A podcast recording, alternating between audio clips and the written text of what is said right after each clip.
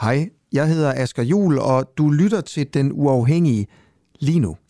Du skal bare lige huske, at vi sender live hver morgen fra 7 til 9 på vores app. Og på appen kan du også finde nogle af vores andre programmer, der kun er for medlemmer. For eksempel podcasten Spionchefens Hemmelighed, hvor jeg prøver at finde ud af, hvorfor spionchef Lars Finsen er sigtet for at lægge statshemmeligheder. Hvad mener politiet, han har lægget? Hvorfor ordnede man egentlig ikke sådan det her i hemmelighed bag gardinerne? Hvilken rolle spillede Mette Frederiksen egentlig, og hvem er Lars Finsen? Nå, ikke mere om alt det. Du kan høre det i podcasten. Download vores app og bliv medlem, hvis du vil høre for eksempel det her program. Ja, og så slipper du i øvrigt også for den her irriterende besked i din daglige nyhedspodcast.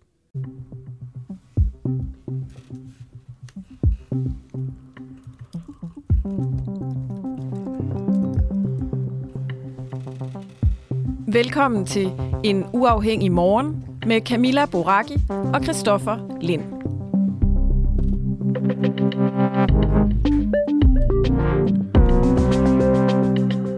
Ja, god morgen. God morgen. Og tak for alle jer, der lytter med derude. Der er heldigvis flere og flere, der hopper på vognen her og lytter med. Det er jo lidt sjovt at lave radio til, øh, til, til folk, når der rent faktisk er nogen, der, der lytter. Men det forpligter også, Camilla, så vi skal jo helst levere noget, noget godt indhold. Og vi har et på, hvad hedder sådan noget, på papiret. Mm-hmm. Godt program i dag. Det synes jeg også. Hvordan det så rent faktisk bliver, det får vi at se her inden for de næste to timer, men ikke, det bliver meget godt. Vi har i hvert fald denne her historie om, øh, om Toms chokolade. I hvert fald danske chokoladeproducenter. Producenter. Vi vil gerne vide om øh, Toms chokolade, det er fra det, der hedder Toms Group. De altså sælger chokoladeprodukter, som øh, er lavet af børneslaver. Ja, og det, det her det er jo en historie, vi har øh, forfulgt lidt. Vi, vi jagter i virkeligheden danske chokoladeproducenter, bare for at spørge dem, om de, om de ved det i første omgang, om deres chokolade bliver produceret af børneslaver. Det gør vi, fordi at øh, dokumentarist Miki Mistrati øh, har undersøgt det, og han påstår altså, at øh, alt dansk chokolade nærmest bliver lavet af børneslaver. I sidste uge, der øh, kunne vi bringe et øh, interview med Peter Beyer, som jo også laver chokolade, og han er efter eget udsagn den eneste chokolatier i Danmark, som har sin egen kakaoplantage, altså uden børneslaver. Mm. Og der er altså en, en risiko for, at den her chokolade den er lavet af børneslaver, netop som Migistrati han siger, og det er oftest børneslaver fra, fra Elfenbenskysten eller fra, fra Ghana. Og bare lige for at sådan sætte det i perspektiv, altså den forklaring, Migistrati har givet, det er, at de her unge mennesker, de arbejder dag ud og dag ind med at flække sådan nogle kakaobælge, og de arbejder også med sådan nogle øh, skarpe og utrolig farlige machetter. De her børn, de skal også sprøjte markerne med pesticider, som altså er det, øh, det rene gift. Og alt sammen for, hvis man nu sætter det lidt hårdt op, at vi ligesom kan få noget kakaosmør, som så skal bruges til eksempelvis den her pålægtschokolade, vi går for i os om, øh, om morgenen. Ja, det, det lyder ikke så pænt, vel? Nej. Øhm, nu har vi fundet frem til en website, som hedder slavefreechocolate.org. Og øh, så er spørgsmålet, om den her website, den informerer korrekt, eller om den faktisk fejlinformerer om børneslavefri chokolade. Øhm, ja, fordi hvor, hvorfra ved de, om der er styr på arbejdsforholdene på den anden side af kloden? Nu taler vi med direktøren for slavefreechocolate.org, Anne Riggs. Uh, good morning, Anne. Good morning. Thank you for having me. Thank you for participating. How do you help consumers buy slave-free chocolate or more specific child slave-free chocolate? Um, yes, because I think, you know, as an activist, it's important that, you know, once we have like told people our story, what's going on in the cocoa sector, they need to have a call to action. And one of them is being able to say, vote with your dollar. And to do so, we have created a list of chocolate manufacturers and chocolatiers and chocolate makers that um, produce their bars ethically from from what we call bean to stomach. So they source ethical beans, and they do the production of the chocolate themselves. They do not partner with any big complicit company or anything like that. So their whole pro- so their whole product from a you know from from B to stomach is um, sourced ethically. And how do companies, uh, uh, how do they subscribe to this list? Oh, okay. Don't, we don't charge anything for the, the list. You know, oh. our aim is not to market any chocolate company or not market any chocolate company. Our aim is to really, you know, see that the 1.5 million children, the numbers of the exploited children and enslaved children go down in the industry. Um, how we vet people is we talk to the people who have, like, if it's a small chocolate company and they want to be on our list, we talk to them and see, you know, where they source their beans from, ask them about their production. But mainly, we just ask them to attest or like swear that in no part of their production or their farming practices are they using um, slave tainted beans. Um, so, and as yeah, sorry to interrupt. Yes, just to uh, make it clear, it's your guarantee is them is their promise basically. It's their promise, right? It would cost millions of dollars to say, you know, go to somebody's farm and say, Vietnam or Costa Rica to see where they source their beans from. That money can be better spent on awareness, can be better spent on other things. Um, and then, you know, supposedly 15 minutes after they, they showed me a farm in Costa Rica, they could stop and buy beans from someplace else. So really, it's just a, it's just that they're swearing they're not doing this. If I find out that you know they're they're not being truthful or they've changed their business practices and they're no longer ethical, then we take them off the list. And we, I've done that to, you know, a few big companies actually over the years. All right. Do any Danish chocolate companies, uh, is there any Danish chocolate companies on the list? Yes, there sure are. I don't I don't have the list in front of me, but yeah, there's definitely Danish companies, and we're also open to talking to more. We don't have the bandwidth um, with all our different activities to just try to find these companies. We wait till the companies hear about us and contact us because not only are they just you know we're providing a list of slave-free chocolate, the companies that are on the list are also participate in activist um, initiatives with us. So it's kind of like we're one big team of activists. And for those people who want to be on the list, they know they don't have to pay any money, but they know they may have to sign something or they may need to make an Instagram post about something that we consider important to help this cause. It's a little difficult for me to understand the importance of this list if it works like this the companies they sign up themselves and they they can make a promise to you guys, but you you don't check them.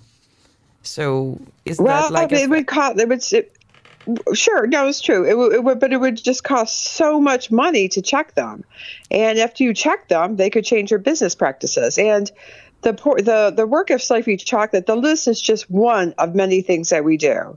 The list is really to provide consumers with a choice based on what we, you know, based on what we can find out. So it's not the, the whole safety chocolate is more than just this list. This list is just a really a small part of what we do, and um, but yes, I understand. Like if we, if it's just they're swearing they're attesting that in no part of it they get on the list. Well, that's that's as good as we can do right now because we don't want to charge people for these lists. These small chocolate companies they have to compete with the big chocolate companies that are lying about you know they're being slave free as well. So it's it's something that we need to all work together on. And yes, but that's true. No, they they swear that they're not. They're, they're you know they I find out who their suppliers are, and they swear t- to us that they're you know not participating in anything unethical, and they get put on the list. If we find out that something changes, then we take them off the list. Which uh, big companies have been taken off the list? Um, Green and Blacks was taken off the list.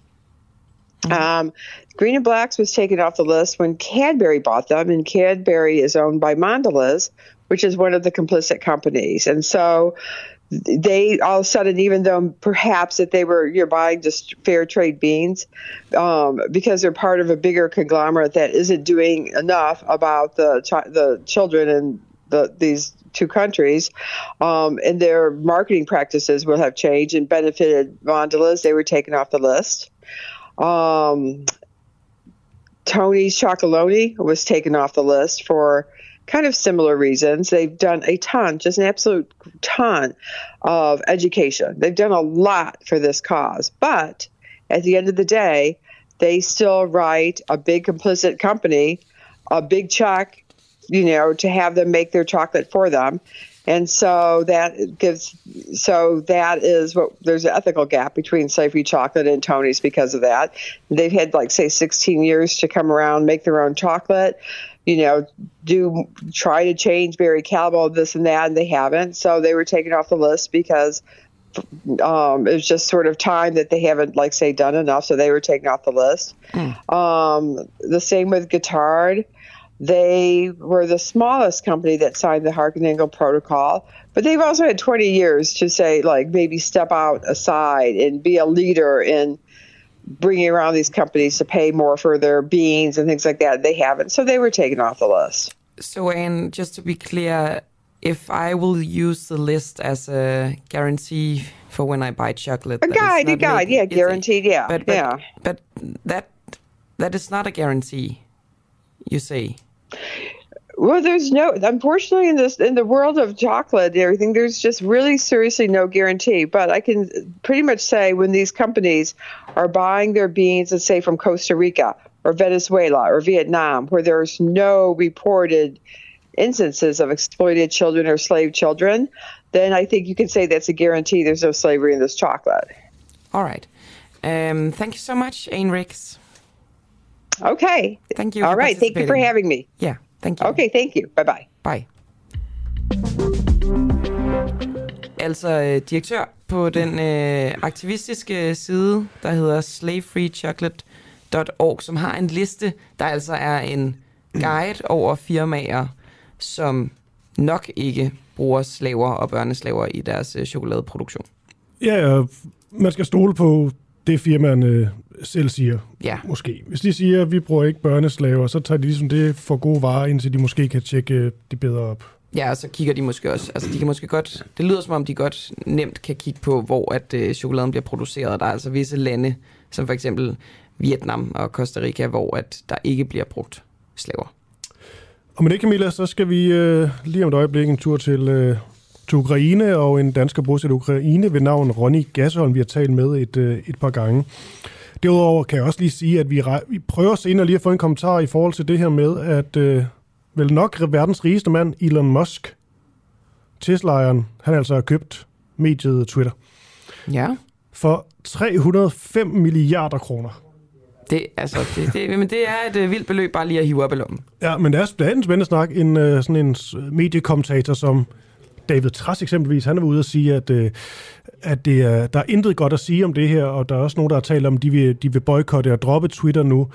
Det ved man godt, de ikke kan, Kristoffer. Det ved jeg godt, det, det, det siger man bare. Og så... Ja, ja, altså mediefolk kan ikke finde ud af at boykotte Twitter. Søren Pind, han prøvede også i, i, i nogle dage engang, og det, det gik heller ikke så godt, vel? Ja, og det du er med, det er jo, at Elon Musk vil jo bare, han vil sige, at han vil, der skal være mere altså mere free speech. Eksempelvis tror folk så, at en mand som Donald Trump kan komme tilbage på, på Twitter, altså skal ikke være så meget øh, censur. Så er der nogen, der mener, at det her det bliver et sted for, øh, for galninge, folk, der har vilde holdninger, og der er ikke nogen, der rigtig modererer det her. Der er så det, synes andre, jeg, det synes jeg jo, det er i forvejen, men altså, det, det kan godt være, det er bare mig. Ja, men altså, vi må se, Elon Musk kan så have sagt sådan noget med, at han jo vil rydde lidt op, og eksempelvis, der ikke er så mange af de der robotter, eller sådan bots, som... Oh Øh, altså alle skal ligesom være ver- verificerede kontorer, det skal være rigtige mennesker, der er på medier og sådan noget. Så måske er der også nogle gode ting. Har du det også sådan her, når Elon Musk han gør noget eller køber noget, så som om det er sådan et, et voksent øh, barn, der får noget nyt legetøj? Ja, fuldstændig. Altså, og han har jo bare elsket at være på Twitter så meget. Ja, det er det. Og, og der er nogen, der har talt om, der er jo sådan en på Twitter, kan man ikke sådan redigere det, man sender. Den står der ligesom bare, skal man enten slet beskeden, eller også kan man bare lade det stå. Men han har jo lovet, at nu kommer den her redigeringssnap, og man sidder lidt med tanken om, er det bare det, du gerne vil have? Ja. For 305 milliarder kroners redigering. Det er ligesom da Michael Jackson gerne ville have en uh, forlystelsespakke, ikke? Jo. Nå, med det så skal vi sige uh, godmorgen til, uh, til Ronny Gasholm. Godmorgen, Ronny. Godmorgen. Godmorgen, godmorgen. Hvor er du henne uh, lige nu? Nå, lige nu er jeg i mit hus nede i Kremenchuk. Mm. Og det er i, uh, det, det er sådan et, hvad er det, 300 km sydøst for Kiev, står der i mine noter? Ja, det passer, det passer meget godt. Eller, eller ingen hvor man måler, men det, det er sådan, sådan meget godt lidt, lidt, lidt centralt, kan man sige. Ja, og Ronny Gasson, vi har talt øh, med dig sådan lidt løbende siden øh, den her krig, den, øh, den brød ud. Og du vil jo gerne blive og også blevet for at, at kæmpe og gøre, gøre klar til, når de russiske tropper ligesom øh, ankom. Du, øh, det er jo talt med dig øh, sidst, tror jeg det var, der var du faktisk taget væk fra din øh, by Kremenchuk og så videre til nogle, nogle andre byer for ligesom at hjælpe dem med øh, sådan noget som Molotov-cocktails, ligesom gør sig klar. Men har du set nogle russiske tropper endnu? Nej, det har, det har vi ikke. Sige. Familie, vi, vi, vi, vi, I mellemtiden har vi fået familien ud, øh, da det ligesom skulle have en hverdag, øh, og, og også lige været rundt i Europa, og jeg har været i Danmark et par gange, men nej, jeg har ikke, øh, vi, har ikke, vi har ikke set nogen russiske tropper hernede nu. De, øh, de er jo heldigvis ikke så effektive, som nogen folk troede, de ville være. Nej, så er de så også ligesom, virker det til at koncentrere sig meget om nogle, øh, nogle særlige områder nu. Og det vi egentlig gerne vil høre om, øh, Ronny Gasholm, det er i forhold til det almindelige liv i, øh, i de her ukrainske byer, hvor der måske ikke er nogen russiske tropper. Går det ligesom bare sådan videre? Jamen altså, det er jo, som, som jeg har sagt tidligere, det er jo, det er jo lidt surrealistisk, fordi det er, det er jo lidt fuldstændig sindssygt at tænke over, at måske 200 km herfra, der, øh, der, der kæmper hæren og civile, og ja, de kæmper sig mod den her besættelsesmagt, men i vores by, der øh, selvfølgelig, man hjælper hæren alt det, man kan, men samtidig så, så kører man livet videre for ligesom at, at sørge for at understøtte alt, hvad der foregår i landet, og det gør man jo ved at tjene penge, og ved at sørge for, at folk har et arbejde, så man siger, hele byen, den er ved at blive reasfalteret, det sker så normalt en gang om året, men man plejer ikke at være færdig så hurtigt, som man er i år. Man, alle parkerne vil blive moderniseret. Det gør man så også hvert år, men det er man så også gået hurtigt i år. Og jamen, altså, vores by, den har jo cirka 15.000 man kalder det interne fordrevne, ikke? Altså, det vil sige folk, der er flygtet fra krigsområderne. Vores by, den, den huser 15.000 af, af disse lige øjeblik, ikke? Den prøver man så på at finde arbejde til, og ellers så, jamen, så er der gang i øh, byggeri, der er gang i renoveringer, der ja, stort set alt er åbent igen.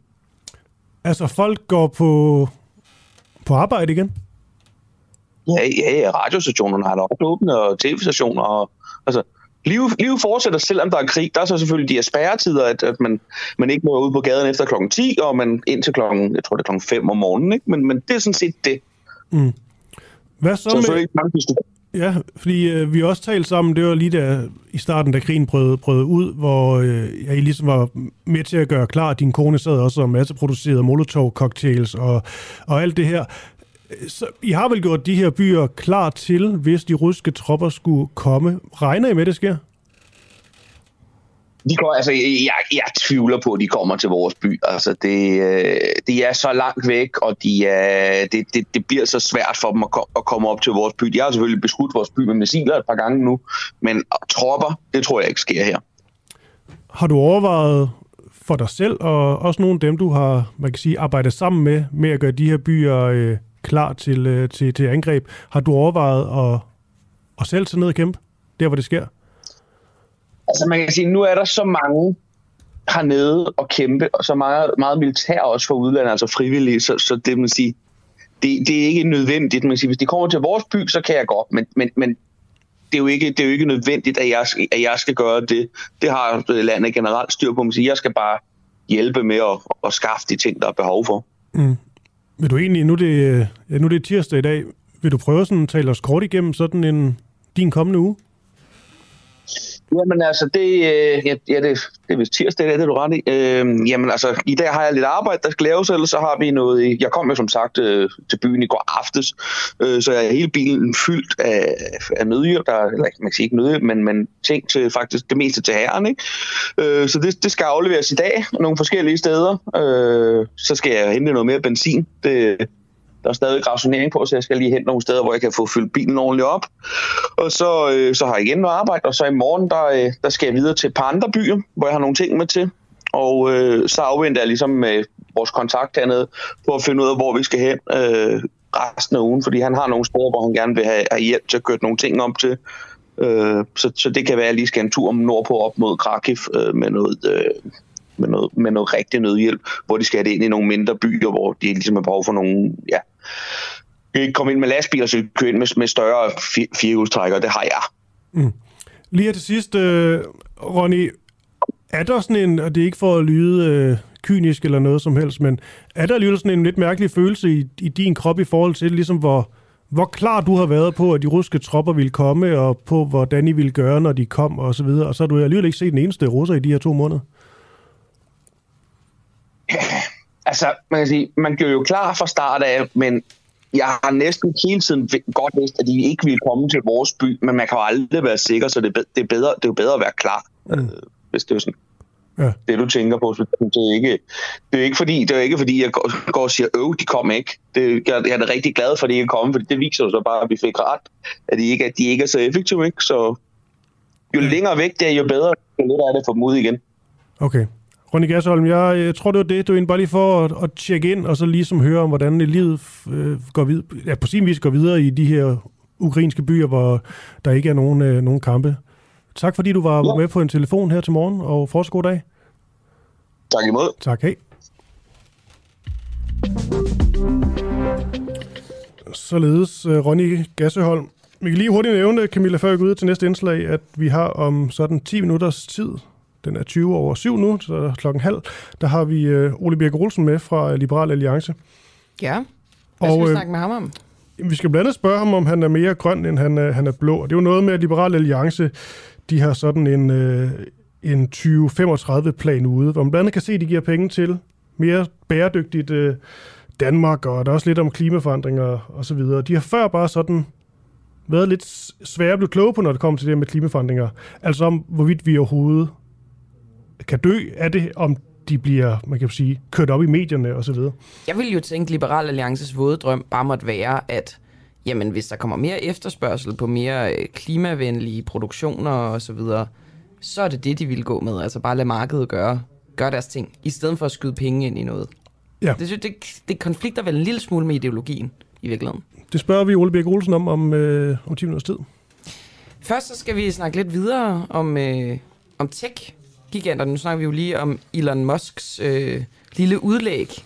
305 milliarder kroner. Ja, har han købt Twitter for. Simpelthen. Øhm, og øh, nu skal vi tale med Christel Schaldemole, Mose, undskyld, som er medlem af Europaparlamentet for Socialdemokratiet og chefforhandler på EU-parlamentets side i forhandlinger om et nyt regelsæt.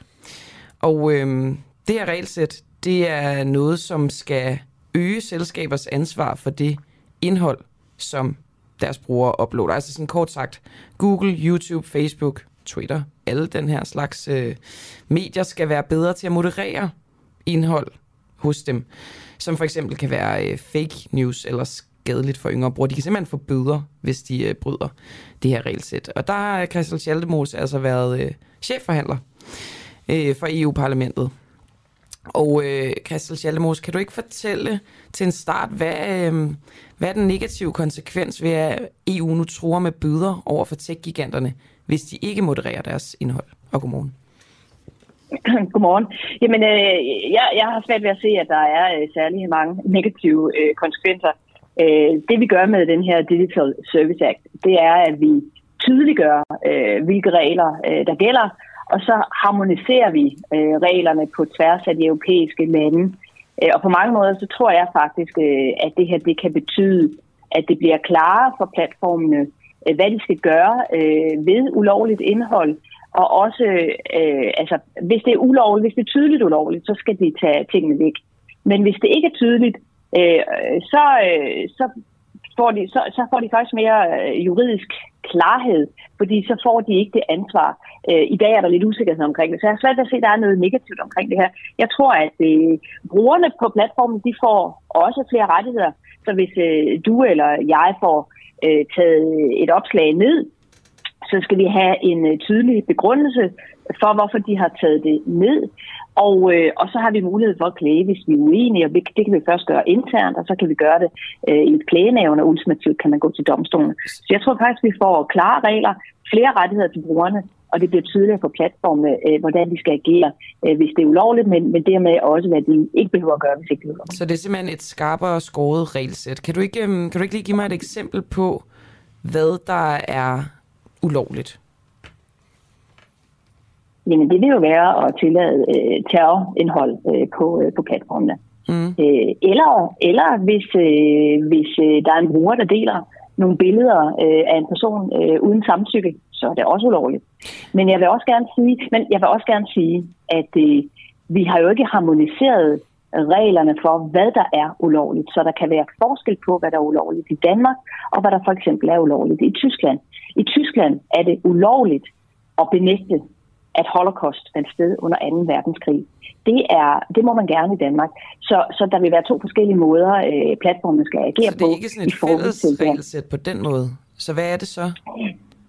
Jo, altså det, det, der er et fælles regelsæt, det er, hvordan platformen skal agere. Men vi har ikke lavet en lov, der siger, at det her er ulovligt, og det her er ikke ulovligt. Men vi har en lov her, der siger, hvis der er noget ulovligt på platformen, mm. hvordan skal du så agere? Alright. Okay, så, så ja, jeg skulle nemlig lige til at spørge dig, om der for eksempel øh, på min Instagram, der er meget sådan med øh, at vise for eksempel brystvorter, øh, kvinder og mænd og sådan noget, men det, det er ikke det, som I er gået ind og, og lovgivet om. Det, det er simpelthen mere, hvis de forskellige platforme ser noget ulovligt, hvad er det så, de skal, skal gøre? Og hvis de så ikke handler på ulovligheder, så får de så bøder. Så kan, så kan de få bøder, ja. Og det er klart, at, at øh, der er to niveauer i det her. Den ene, det er, hvad der er ulovligt, øh, og så skal de handle på det. En anden ting er, at platformene må jo godt have deres egen øh, forretningsbetingelser, terms and conditions. Så, så du kan sagtens forestille dig en situation, hvor øh, noget er lovligt, men en platform siger, at det vil vi ikke have under alle omstændigheder. Det kan jo være for eksempel en amerikansk moral, øh, der ligger ned over det, så kan de ikke lige onkel reje, eller, eller, eller den slags ting, som vi måske meget godt kan lide i Danmark. Så, og det, kan vi jo ikke, det går vi ikke ind og siger øh, noget til. Det er jo øh, de betingelser og de vilkår, der er for de platforme.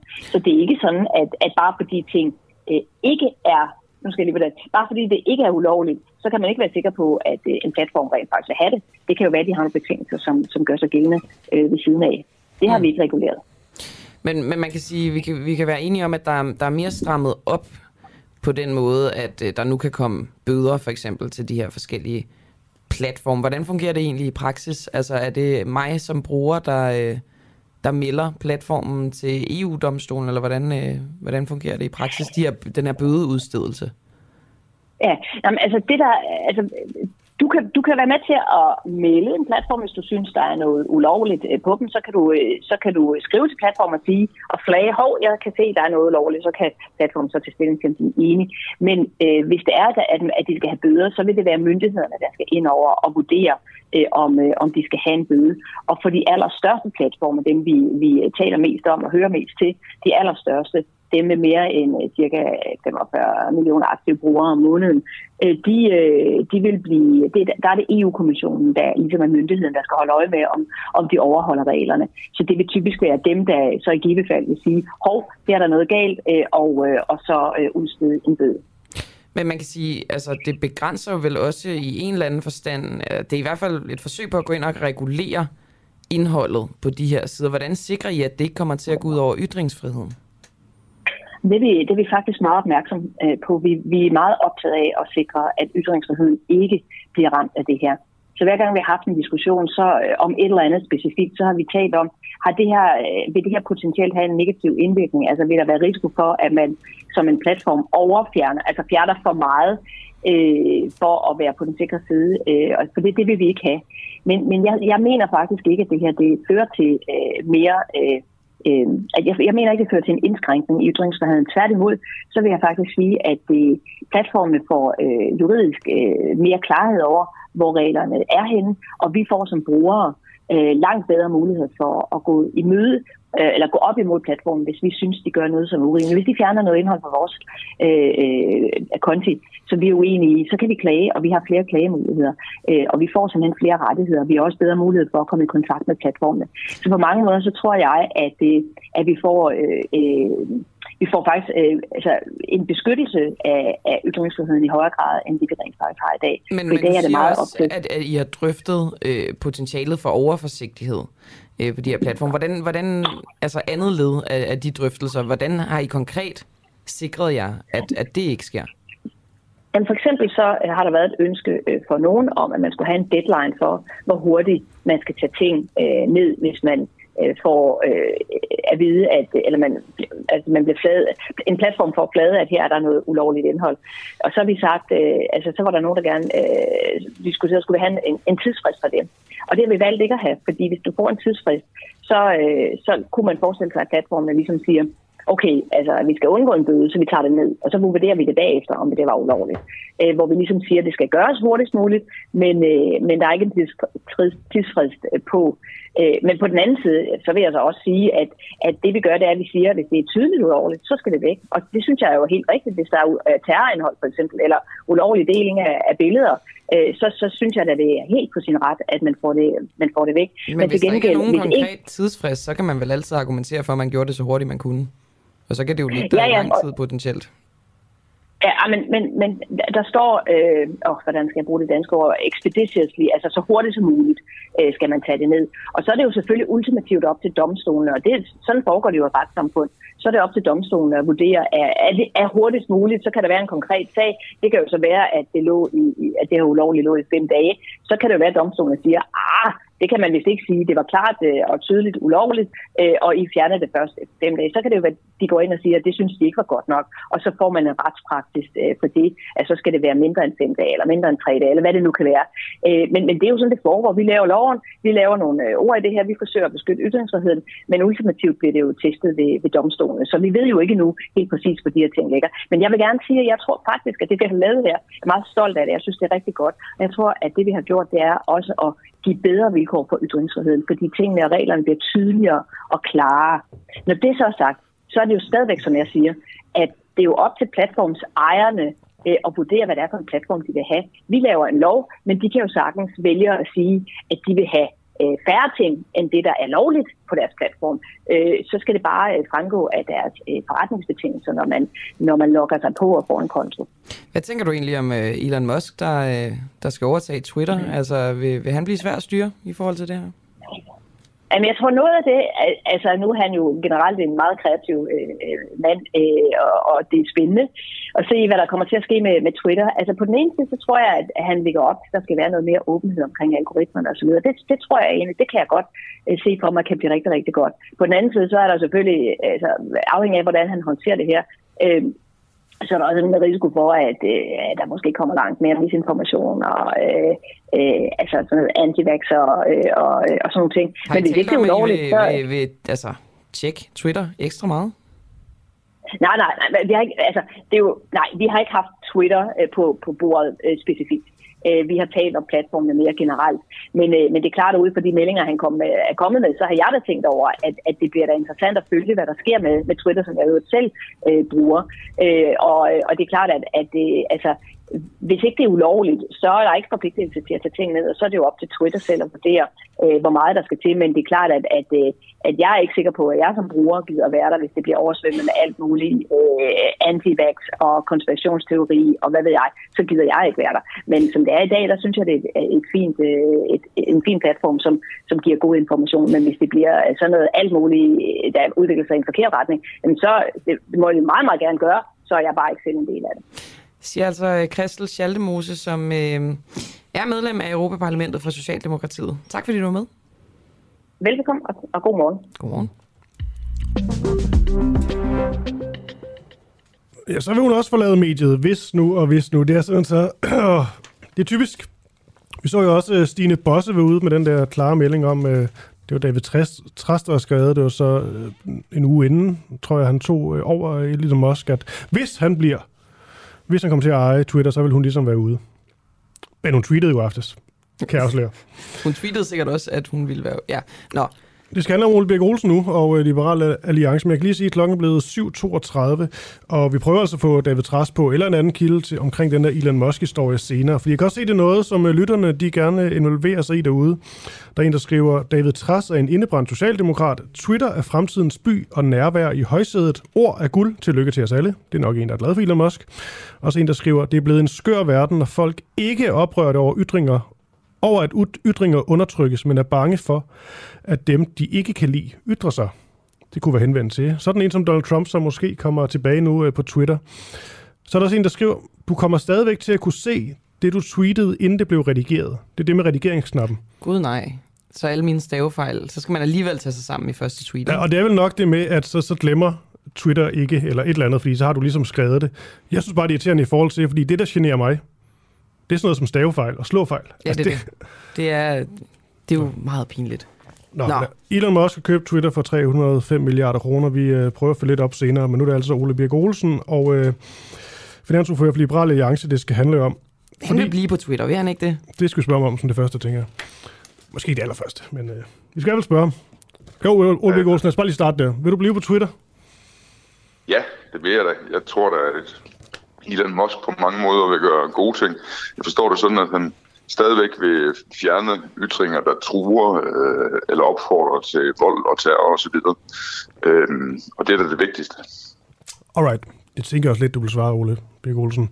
Med det sagt, du er finansordfører for Liberal Alliance, og i weekenden der udkom øh, I med jeres nye 2035-plan for Danmark, der blandt andet indeholder et større afsnit med ambitioner og visioner for at skabe et mere bæredygtigt Danmark. Så lad os bare øh, starte der, Ole Birk Olsen. Liberal Alliance, er I blevet sådan et, øh, et, øh, et grønt parti nu?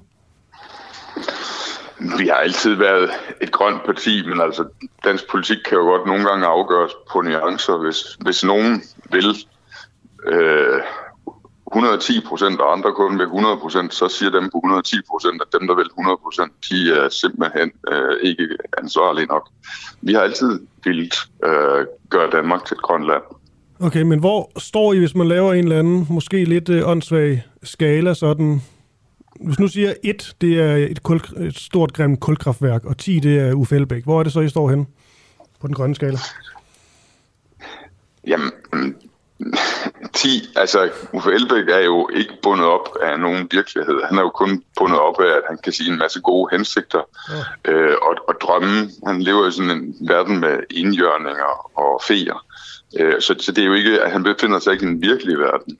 Man kan sige sådan, når vi, vi siger, lad os øh, gennemføre den her 70% målsætning, altså sænke CO2 øh, med 70 procent øh, i forhold til, hvordan udlændingen tidligere var. Og så siger vi, og så kan vi også hjælpe i udlandet, sådan at de sænker derude med et, øh, et, en mængde, som svarer til 30 procent yderligere af Danmarks udlænding. Så vi alt når 100 procent. Når vi siger sådan, så siger de radikale, jamen vi vil ikke kun sænke med 70 procent i Danmark, vi har nu en målsætning om at sænke med 80 procent. Og, øhm, og det er så der skalaen sådan cirka er for partier, der sådan befinder sig inden for den virkelige verden, synes jeg. Okay. Liberale Alliance skriver blandt andet, at man skal ikke lytte til alle dem, der fremmaner vilde skræmme billeder om kloden og menneskehedens undergang på grund af forurening og manglende klimahandling. Det er ikke andet end kynisk manipulation for at skræmme folk. Er det fordi, I sætter spørgsmålstegn ved de her klimaforandringer? Men vi stiller ikke spørgsmålstegn ved klimaforandringer, men vi stiller spørgsmålstegn ved de største skræmmebilleder, som bliver opbygget, altså dem, der bruges til at bilde børn ind, at de ikke kan, kan sove ordentligt om natten, fordi hvis de vågner op i morgen, så kan det være, at, øh, at deres øh, baghave er oversvømmet. Eller andre vilde ting, som bliver sagt. Øh, Men er klimaet, om, at, er klimaet i fare, Ole Bæk Olsen? Klimaet vil ændre sig. Øh, det vil det uanset hvad vi gør, men det bør også ændre sig på grund af de ting, vi gør. Og, øh, og nogle af de ændringer, som vi kan forårsage, dem ønsker vi ikke. Altså vi ønsker ikke de øh, meget voldsomt stigende øh, havstande. Øh, vi ønsker ikke de meget forøgede temperaturer steder, hvor, de er, hvor det i forvejen er problematisk varmt. Mm. Øh, og vi ønsker ikke den uddøen af dyr, som ikke kan nå at tilpasse sig til et klima, der skifter sig for hurtigt. Så, så, der, så, der, så der er nogle udfordringer for klimaet, men menneskeheden er ikke i fare, sådan som det bliver påstået øh, Hvor, nogle steder. Ja, nu du siger, det er stærkt overdrevet, når de her skræmmebilleder. Menneskeheden er ikke i fare. Hvor mange er døde af klimaforandringer? Lad os bare sige over de sidste 50 år. Der dør færre og færre af klimaforandringer. For 100 år siden døde der ikke der dør færre og færre af, på grund af klimaproblemer. Øh, for 100 år siden døde der mange, mange flere mennesker på grund af klimaet, end der gør i dag.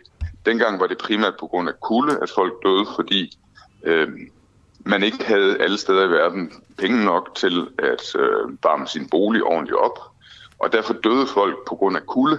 Øh, antallet af døde på grund af klimarelaterede ting er, er, er ned på en lille brøkdel af, hvad det var. Så det er jo en øh, relativisering, men hvor mange er der, hvor mange er der døde? Ved du det?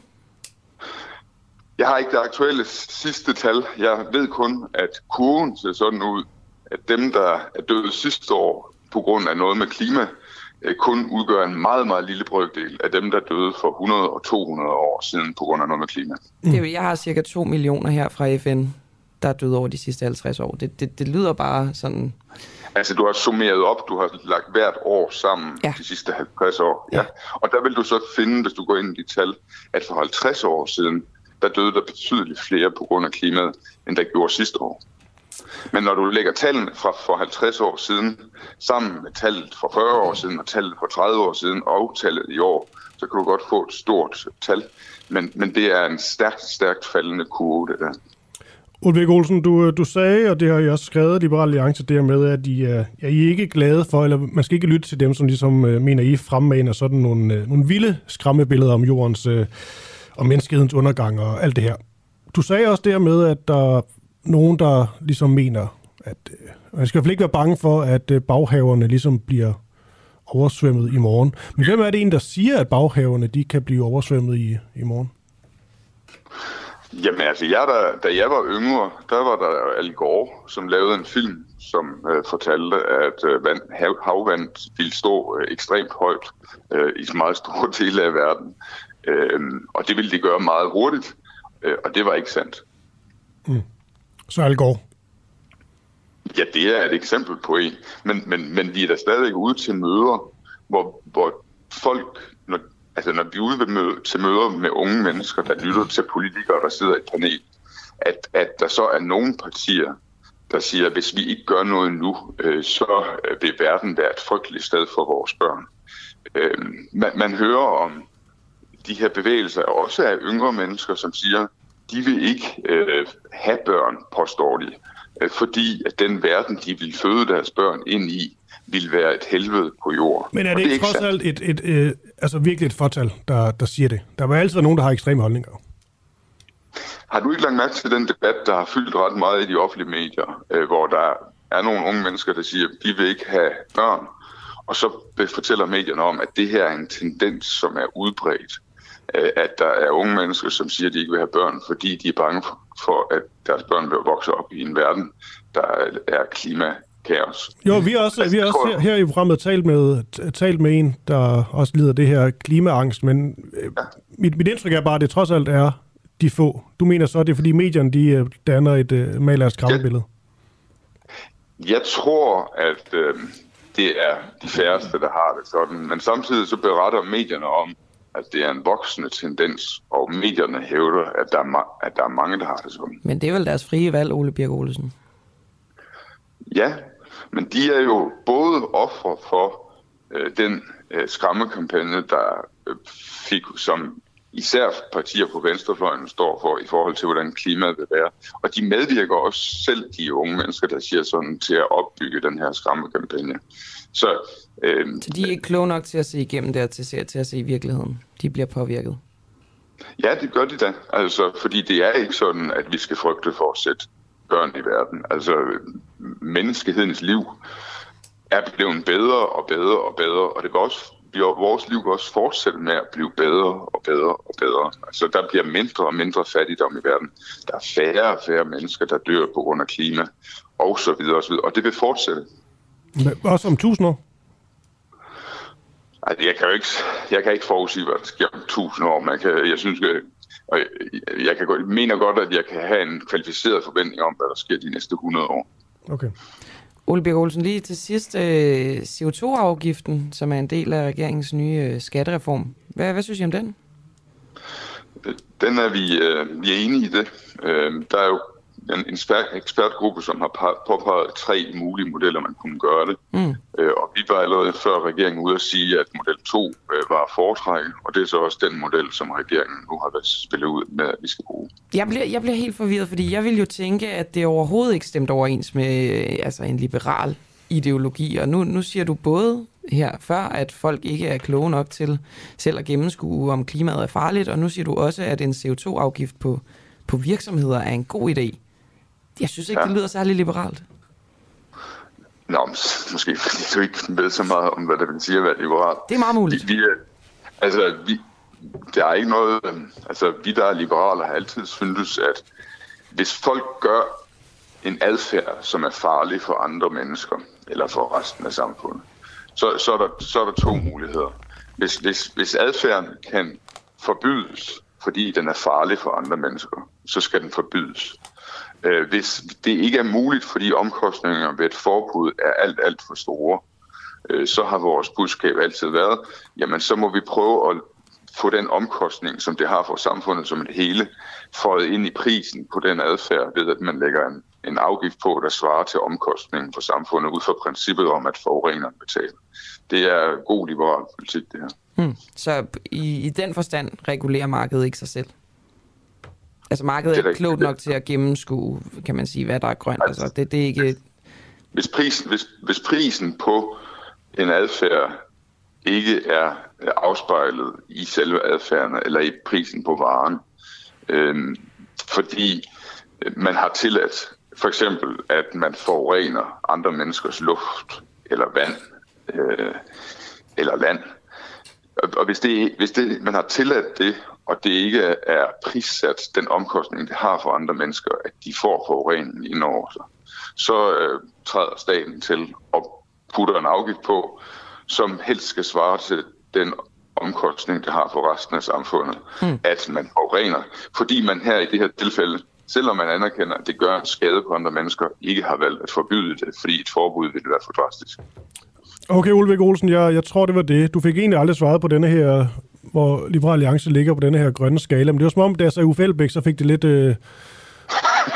sig lige, sig lige, Ole Birk, altså grøn før blå. Grøn før blå. Men vi er både grønne og blå. Nej, nej, grøn før blå eller blå før grøn? Vi er øh, grønne før vi er røde. Nej, det var et politikersvar, det der. Ja. Jamen, vi er både grønne og blå, og vi er grønne før vi er røde. Okay. Den får du. Olbjerg Olsen, ja. finansordfører Liberal Alliance. Det var en fornøjelse. Fortsat god dag til dig.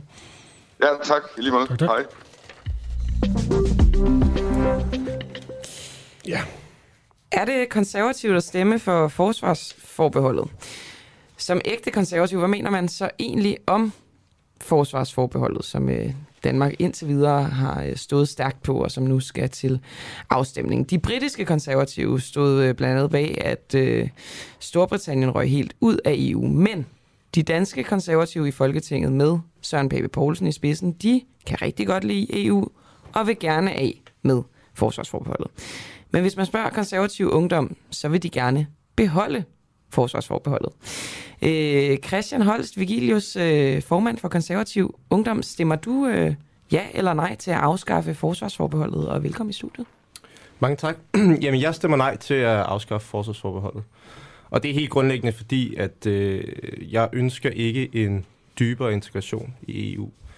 Øhm, når det er, at vi ser, at, at der er sikkerhedspolitiske udfordringer i forhold til Europa og Vesten, så synes jeg, det er, at vi skal ty til det samarbejde, som har sikret freden i Vesten de sidste 70 år, og det er jo selvfølgelig NATO.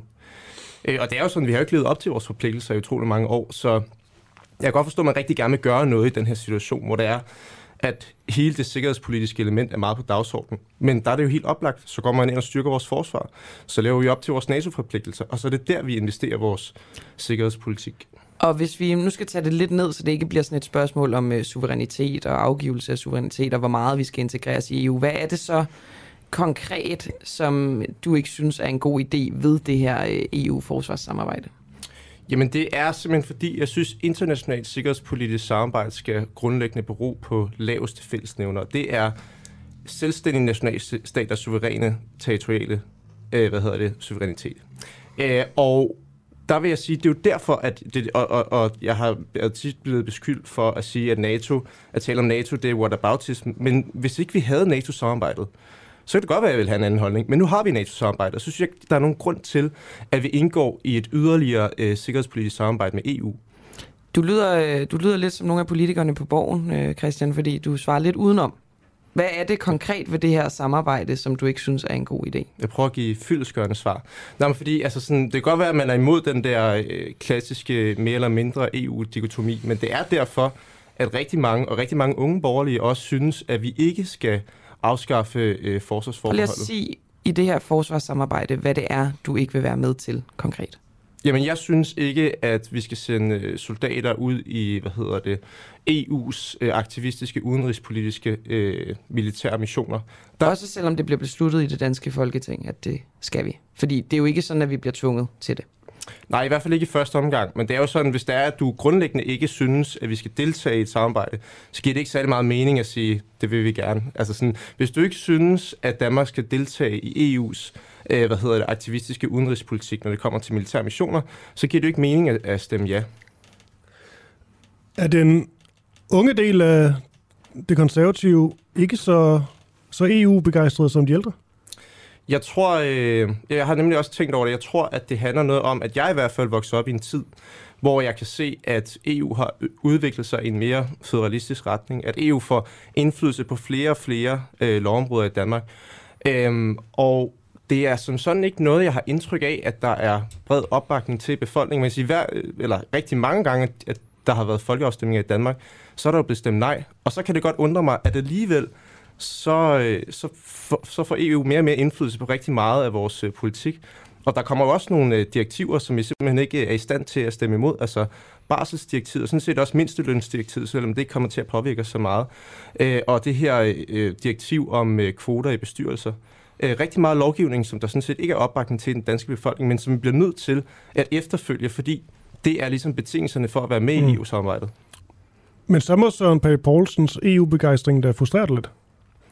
Nej, men altså, jeg respekterer sådan set, at, øh, at man kan tolke det på en anden måde. Jeg tror, det, det er en generationsting. Jeg tror, altså, hvis jeg var vokset op, som, eller hvis jeg havde dannet mine politiske øh, holdninger, øh, altså borgerlige politiske holdninger i 80'erne, så tror jeg, også, jeg ville være mere EU-begejstret, fordi EU er jo, altså udgangspunktet, som jo så var EF, var jo en super god ting. Det var et frihandelssamarbejde. Øh, og der er det så bare, jeg tror, at min generation er lidt mere skeptiske, fordi vi har kunne se, at det udvikler sig til langt mere, end det er. Men det handler jo grundlæggende om, har du tillid til EU? Har du tillid til, at de respekterer øh, danske interesser? Og det har jeg personligt ikke. Vi har en lytter, der hedder Liva, som øh, spørger, om du ikke er bange for at være for afhængig af USA. De har jo også appelleret til, at vi skal være mere selvstændige. Altså nu siger du, du advokerer for, at, altså, at vi ligesom er stærkest i NATO-samarbejdet. Så er du ikke bange for, at vi bliver for afhængige af USA på den konto? Vi har jo ligesom set, at præsidenterne kan skifte lidt derover. Det er fuldstændig rigtigt, men altså, altså man kan sige, det som vi har hørt fra USA, det er, at de synes, vi skal leve op til vores NATO-forpligtelser, og det synes jeg egentlig er fair nok. Det er et fair nok krav at stille. Det er sådan set også et krav, vi har godtaget, i, altså, da vi indgik i NATO-samarbejdet. Øh, når man så taler om NATO, så ja, det er som om, der er nogen, der har den her forestilling om, at alle lande skal være med i alle øh, aktioner og missioner. Det, det er ikke nødvendigvis rigtigt. Altså man kan sagtens styrke den europæiske fraktion inden for, for NATO, og det er også derfor for mig at se, så er det lidt unødvendigt med det her øh, EU-sikkerhedspolitiske øh, samarbejde. Fordi vi kunne jo bare styrke den europæiske fraktion i NATO. Så selvom det er frivilligt, hvilke missioner vi kommer til at deltage i det her EU-samarbejde, så synes du ikke, at der er nogen af dem, vi skal deltage i? Det er ligesom derfor blandt andet, at du ikke ønsker, at, øh, at vi skal afskaffe forsvarsopholdet. Kan du ikke lige nævne et par af de missioner, som er nogle eksempler på det, som vi ikke skal deltage i? Men så lige nu er der nogle missioner i, i Mali og Somalia, øh, og øh, altså det, det vidner for mig at se om, at når man taler hele tiden om, at det her det handler om Europas sikkerhed, om det handler om at forsvare, øh, altså det handler om at styrke forsvaret for Europa, øh, så er det lidt misvisende i forhold til de missioner, man rent faktisk deltager i. Og det er derfor, det er det, jeg, jeg Mali, Altså i Mali, der er det jo for at bekæmpe terrorgrupper, som potentielt kan, kan have Europa som mål, ikke? Jo, jo, altså, og, og, og det er også fint, men kunne man ikke også gøre, gøre det gennem NATO? Altså sådan, hvis vi styrker den europæiske fraktion i NATO, så vil vi jo også have mere indflydelse på, hvilke missioner man rent faktisk vælger at deltage i. Så mere NATO, mindre EU? Ja, det lyder meget fint. Okay. Jeg troede, og det kan godt være, at jeg tager fejl, at øh, som konservativ, der var man egentlig glad for det meste militær. Ja, men man er ikke nødvendigvis glad for mere EU. Man er glad for national selvbestemmelse. Ja. Militær, forsvar, uniformer, politi, alt det plejer da. Ja, og vi har også argumenteret i rigtig mange år for, at vi skal styrke vores forsvar, og derfor er det så dejligt, at der nu endelig er ja. øh, politisk opbakning til det. Men Christian Holt Vigilius, altså øh, KU-formand, man kan sige, det forhindrer jo ikke EU-missionerne, at Danmark ikke er med.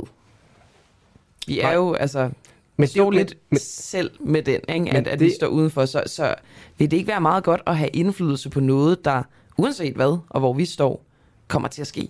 Men det er jo netop det centrale. Ja, det forhindrer ikke EU i at gøre de ting. Vi skal jo ikke bestemme, hvad andre nationalstater gør. Vi skal jo ikke gå ind og diktere, øh, hvilke lande, der skal sende deres egne soldater i krig.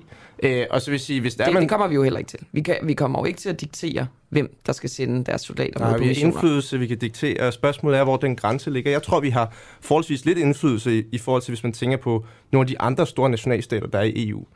Men altså, hvis man skal tage Trine Bramsen, øh, vores tidligere øh, forsvarsministers ord for gode varer, så påstår hun jo, at når der hun tager ned, selvom vi har forsvarsforbehold, så har hun stadig indflydelse på, på, øh, på den politik, man fører. Og hvis man skal tro Jeppe Kofod fra tilbage i februar, så er forsvarsforbeholdet ikke nogen hindring for den udenrigs- og sikkerhedspolitik, vi gerne vil føre. Så det virker lidt som om, man, man har vendt på en øh, tallerken her for, hvad ved jeg, at få noget folkelig opbakning. Så ifølge dig, så er det ligesom, hvad skal man sige, om vi er med eller ikke med, det er ikke sådan det, der har den store betydning. Det, der har den store betydning, det er symbolet i det. I Ja, altså, for mig at se, er det rimelig meget et symbolpolitisk forslag. Øh, og så vil jeg bare sige, at man, man skal basere sine beslutninger på den erfaring, man har. Og den erfaring, vi har med EU, det er, at det er en øh, union, der får mere og mere indflydelse på dansk lovgivning, uden at det er nødvendigvis noget, som, vi, øh, som der er folkelig opbakning til i Danmark. Skal man fortsætte med at gøre det? Til allersidst, øh, Christian Holt Vigilius, frygter du, at vi bliver tvunget i krig, hvis vi afskaffer forsvarsforbeholdet? Altså nu må jeg se, nu har Socialdemokratiet jo trykket lidt i land og siger, at øh, det bliver skrevet ind i lovbemærkningen, der vil komme en, øh, en folkeafstemning. Øh, det er så lidt mærkeligt, at de ikke vil skrive det ind i loven. Så jeg håber da, jeg håber virkelig, at, at de, øh, jeg håber virkelig, at man kan stole på det, de siger der. Men jeg vil sige helt grundlæggende, hvis du ikke synes, at EU skal have mere indflydelse på dansk lovgivning, så skal man stemme nej den 1. juni. Mm. Har du øh, helt opgivet at ligesom modbevise Søren Pape Poulsen, eller har du, øh, har du givet ham et kald? Altså, jeg respekterer, at man kan, man kan være borgerlig og have andre holdninger til det her. I sidste ende, så er det jo danskerne, der skal tage beslutningen. Så om ikke andet, så er det jo fint nok, at vi får en lidt mere oplyst debat med forskellige mods, øh, modsatrettede synspunkter. Hvad, hvad, hvad har han sagt til dig sidst, du talte med ham? Er han irriteret? Øhm, han sagde, du må have en rigtig god dag. Ja, det kan jeg ikke huske. nej, nej, altså sådan, der er respekt for, at man har forskellige holdninger til det her spørgsmål. Øh, som det også bør være, tænker jeg. Alright. Ah, Det er også politikersvar. Men, øh, Ja, men det, men det er sandheden. Nogle gange, så siger politikere også rigtige ting. Okay. Jeg stoler på. Det prøver vi at stole på. Christian Holt Vigilius, altså formand for øh, konservativ ungdom. Tak fordi du kom. Ja, tak for det.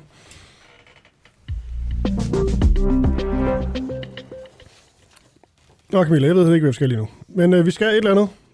Ellers skal vi bare tale om Elon Musk. Det er det eneste, jeg kan finde ud af at tale om i dag. Ja, det kan jeg godt mærke, at øh, du, er, du er stor på den der. Hvad med nogle, øh, nogle andre øh, nyheder? Jeg synes, det er interessant, at der er foregået flere storbrænde i, øh, i Rusland i løbet af de sidste par dage. Lige nu er jeg øh, inde på en øh, TV2-artikel, som skriver, at fire storbrænde på fem dage generer Ruslands militær.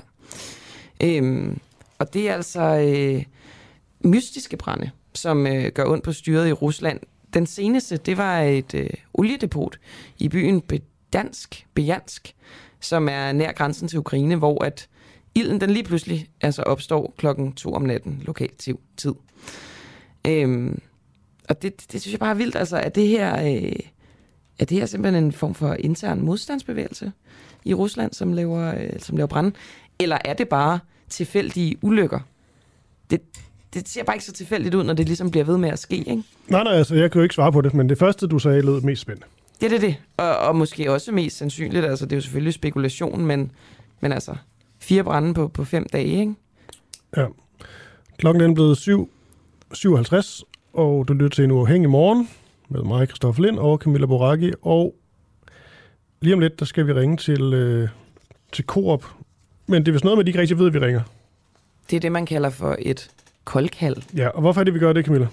Det gør vi, fordi de øh, tøver gevaldigt meget, vil jeg sige, med at øh, ligesom svare på bare egentlig det simple spørgsmål, om de ved, om deres chokolade, det de sælger i deres butikker, er blevet produceret af børneslaver. Ja, på en eller anden måde er det jo et ret simpelt spørgsmål, hvis man i hvert fald har et klart svar.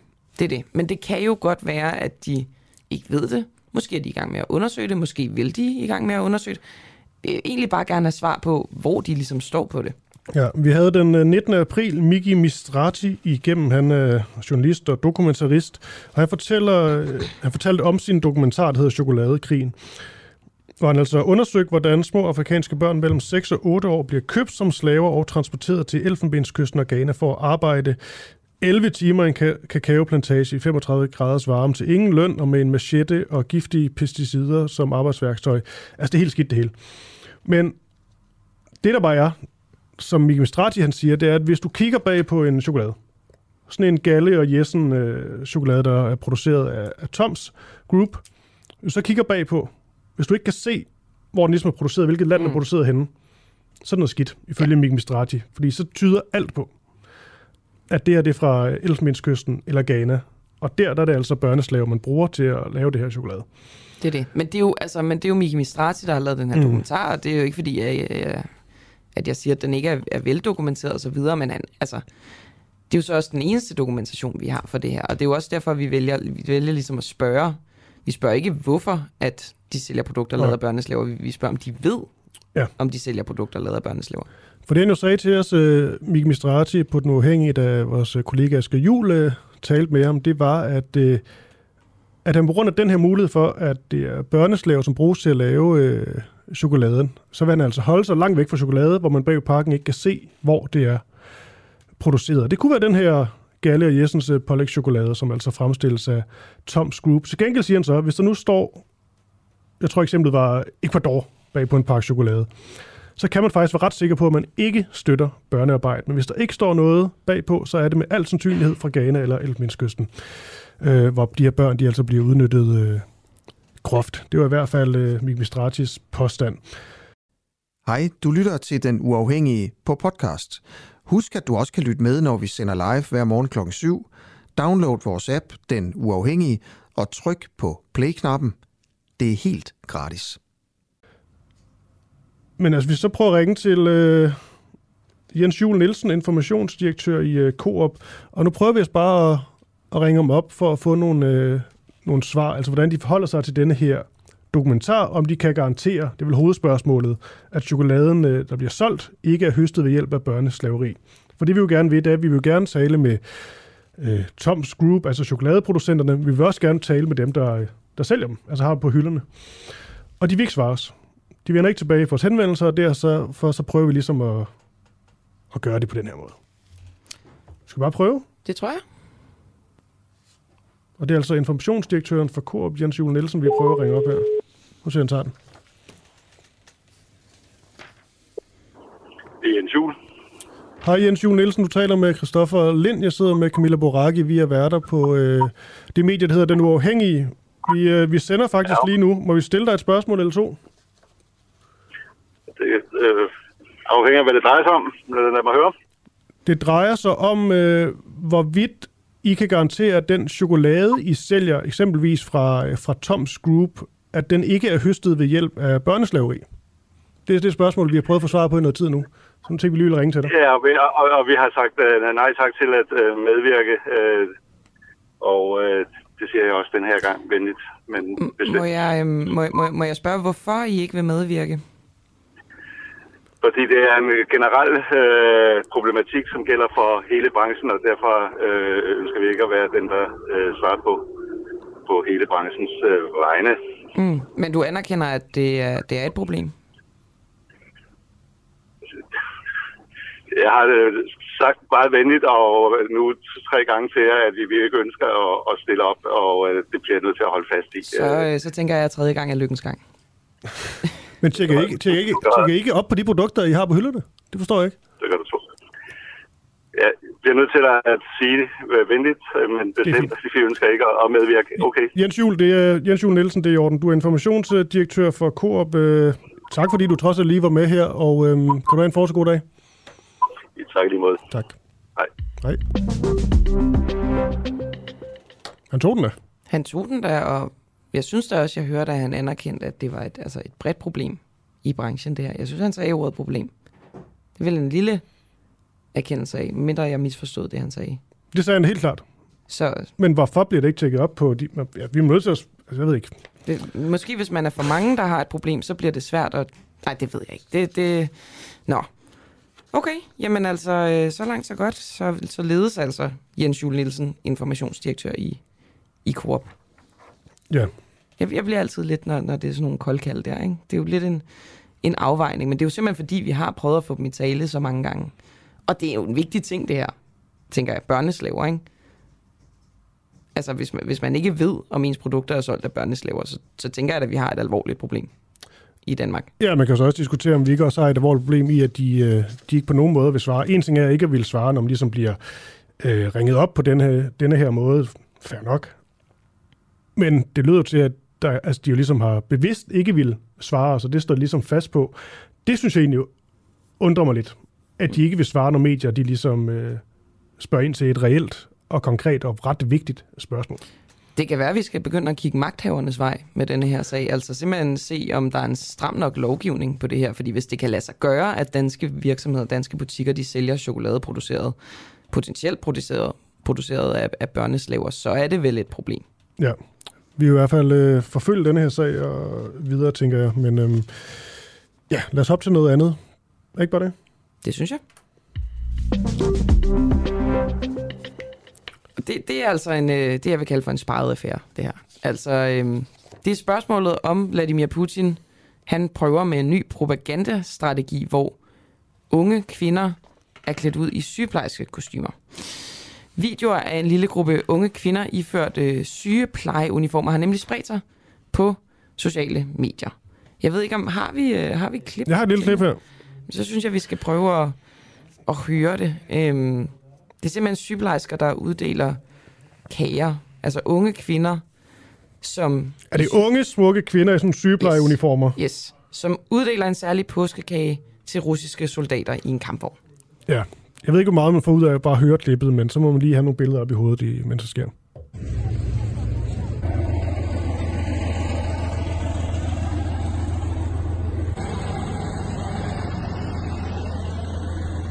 Det, det, det er virkelig her, at radio ligesom øh, står frem som et, øh, et, et, et medie, der ikke, altså som er ren lyd, ikke? Det, det er ikke helt det samme, som at se de her øh, meget smukke damer. Måske lidt. De sidder også på en tank, de her, ja. de her mænd. Nå, det, det er alt sammen dejligt, ikke? Kager og øh, smukke mennesker og sygeplejersker og soldater og sådan noget. Det, det lyder sådan, sådan helt sådan en, øh, en knaldroman om krigen, ikke? Ja, måske skal vi næsten lige få os næste kilde til at, til at beskrive klippet selv også. Hun hedder øh, Janette Satslev og er militæranalytiker ved Center for Værnsfælles Operationer hos Forsvarsakademiet og beskæftiger sig blandt andet med information warfare, desinformation, Rusland og sociale medier. Så hvem bedre til at beskrive, hvad vi ser i den her øh, video, Janette Satslev. Kan du ikke lige gøre det for os, og godmorgen? Ja, godmorgen. Jamen, øh, det, ja, I har jo selv været inde på det. Øh, det, det er jo en, øh, en noget speciel oplevelse. Øh, det, det er øh, mindst talt kikset. Øh, men, men altså, vi, vi ser jo de her, øh, som I selv siger, øh, unge, smukke kvinder, øh, som så står i, i i sygeplejersk uniformer eller noget, der ligner. Det ligner måske mere, der er købt i, i en butik, der, der, der sælger andre ting. Men, men i hvert fald så har det jo et, øh, et kikset øh, men hvor man så forsøger at vise opbakning selvfølgelig til, til den russiske invasion. Altså, øh, skal jeg forstå det her som om, at det er sådan øh, et, et, et sådan lidt øh, seksuelt kostyme, eller bare sådan et, et dårligt lavet sygeplejerske kostyme? jeg tror godt, man kan tage de to i et, men, men jeg tror ikke, at, øh, at jeg siger for meget, hvis jeg siger, at der er sådan et, øh, et soft skær øh, over, øh, over de her videoer. Der har jo været sådan øh, forlydende om, at voldtægt kan være et, et officielt våben for de russiske soldater. Tænker du, vurderer du, at det her simpelthen er et forsøg på at gøre soldater, altså gøre dem øh, optændte, altså gøre dem liderlige simpelthen? det tror jeg er at, øh, at gå for langt. Øh, jeg, jeg kan læse mig til, at det angiveligt skulle være studerende for den selvudråbte øh, Republika Luhansk, som er i de her videoer. Øh, så det er formentlig et, øh, et fra deres side forsøg på at lave noget, øh, som, som viser hvor man synger om patriotisme, om kærlighed til moderlandet og til heltene, og det vil så sige i det her tilfælde Rusland og, og, og de russiske soldater. Jeg tror, det andet er en, er en kobling for langt. Men så alligevel, altså, øh, du siger selv, at de her kostymer er, er sexede. Hvis det bare skulle være sådan ren patriotisme, så skulle det vel nærmest være sådan en russisk nationaldragt, de havde på. hvis man nu mere forestiller sig det her, som, som jeg sagde, og som sagt, det er jo fordi, kun fordi jeg har læst, at det skulle være studerende, så er der måske lidt, øh, lidt øh, studenterrevy over det. Mm. Øh, men men det, det, er, det er klart, altså jeg, jeg har set masser af russisk propaganda, som er meget professionelt lavet og som virker bedre. Altså det her, det virker voldsomt. Og da jeg, da jeg så det, kom jeg til at tænke på en, en nu 20 år gammel sang, men som hed A Man Like Putin, eller Takova Kak Putin på russisk, øh, som også som er en hyldest til præsidenten, også med to øh, unge, smukke russiske kvinder i front. Det var bare en bedre sang, men, og bedre lavet, men der er måske sådan lidt samme stil, øh, og, og, øh, og det virker i hvert fald... Øh, det bliver måske ikke øh, modtaget på samme måde, øh, når vi ser det, som, øh, som det gør internt i Rusland. Og de her videoer, altså kan de på nogen måde føres tilbage til Kreml, eller, eller er det bare studenterløjer? Det er jo altid svært øh, at, øh, at vide, om det er noget, der er brugergenereret eller skabt nedefra, eller om det er, er, er, er sendt fra toppen. Jeg vil sige, de her videoer, de, de er formentlig øh, brugergenereret øh, fra nogen, som, som gerne vil, vil vise opbakning øh, til Putin og til krigen. Mm, men, men, øh, men det har også, de har også været vist på, på RIA Novosti, som er et nyhedsbureau. Så på en eller anden måde er de blevet løftet op i hvert fald. Det er jo ikke det samme som, at de bliver statsudkendt, men, men, men de er i hvert fald blevet, blevet løftet øh, op på, på den øh, sociale medierangsstige, om man så må sige. Nu sidder jeg med den her video foran mig. Jeg tog lige sådan et, øh, et stillbillede. Mm. Jeg vil sige, der, der, der er en lille ting, der alligevel undrer mig lidt, Jeanette. Det er det her med, at du siger... Altså, når jeg ser billedet, eller videoen, mm. øh, jo, det er unge, kønne, russiske kvinder, så er der måske også lidt øh, flørt i luften med de her øh, russiske soldater, der sidder på, på denne her tank. Men trods alt, når du sådan siger øh, lige noget fra softporn eller sådan noget, altså de har jo da, de har da lange ærmer på, lange ben, og altså de er jo ikke sådan, de er jo ikke nedringet. Nej, nej, nej, nej. Øh, men, men, men når man ser øh, både, både klippet, hvor de giver kager til soldaterne, og, øh, og, den, og, og hele sangen, som, som, som også er med, øh, med de samme, så er det det samlede skær, øh, som jeg mener, der ligger ud over den. Øh, men, men altså, øh, det, det, det ser da, øh, man kan sige meget... Øh, tilforladeligt ud, når de kommer med de her øh, øh, traditionelle kager, i, som er en, øh, en traditionel kage i forbindelse med den ortodoxe øh, påske til, øh, til soldaterne. Øh, så, så, og det kan, det kan jo også sagtens være, at man skal læse det med et satirisk skær henover. Øh, men, men, øh, men altså, det vil måske de ikke ligne russerne ikke, på den måde. Undskyld. Det vil måske ikke ligne russerne lige nu at lave den slags satire, tænker jeg.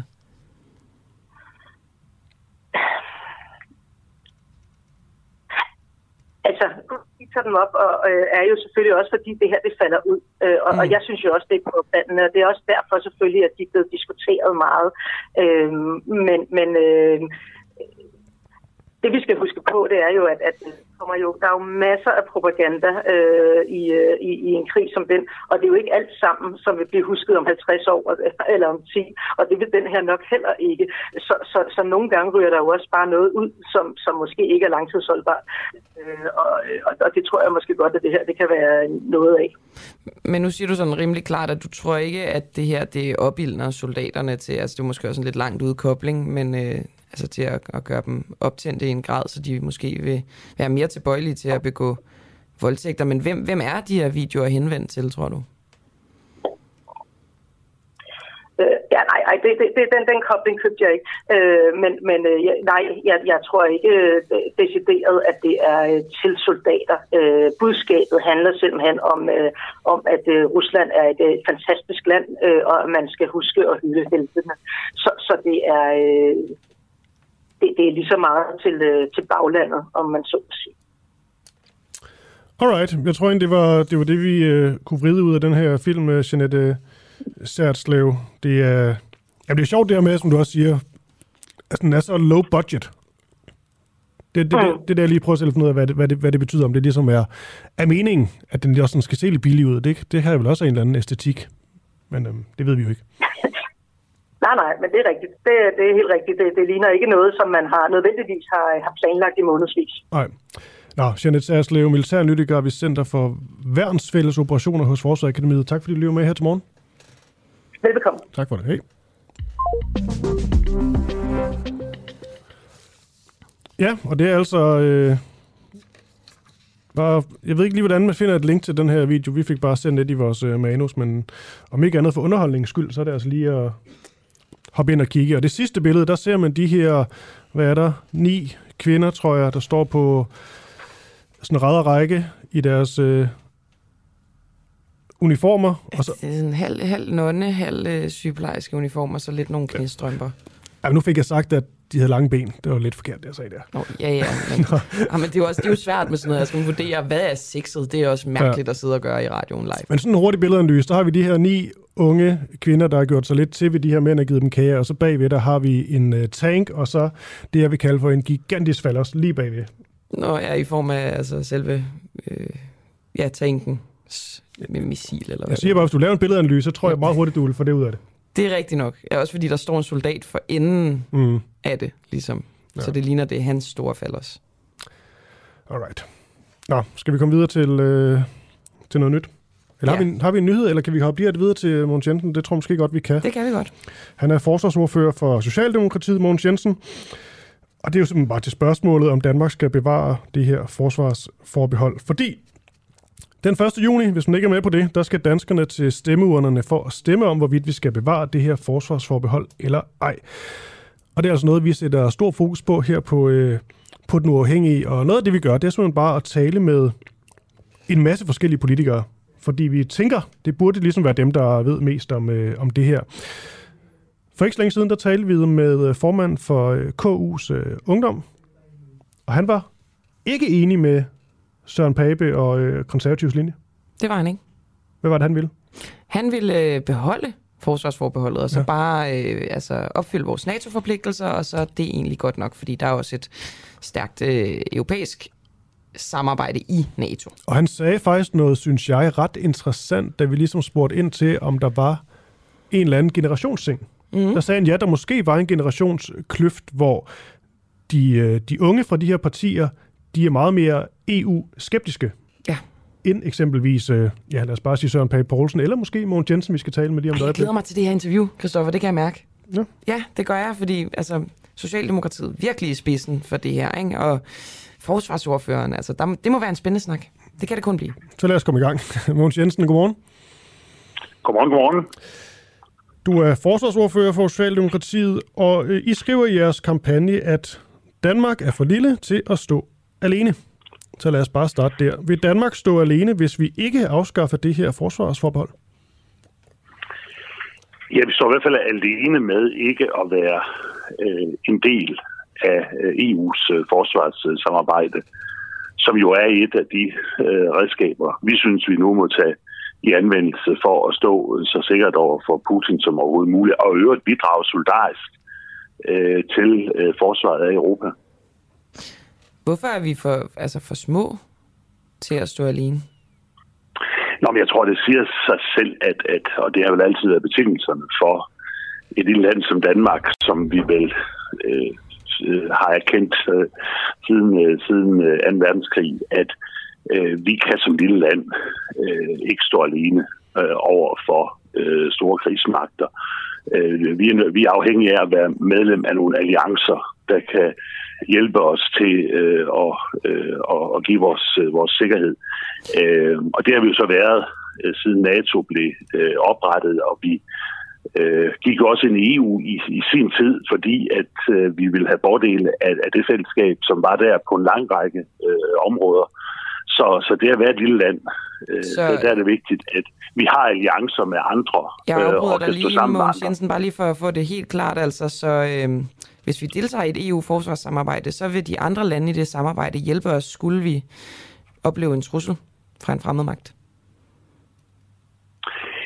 Altså, når vi er en del af EU's øh, forsvarssamarbejde, så samarbejder vi jo øh, med de øvrige EU-lande på samme måde, øh, som, som vi gør blandt andet i, i NATO.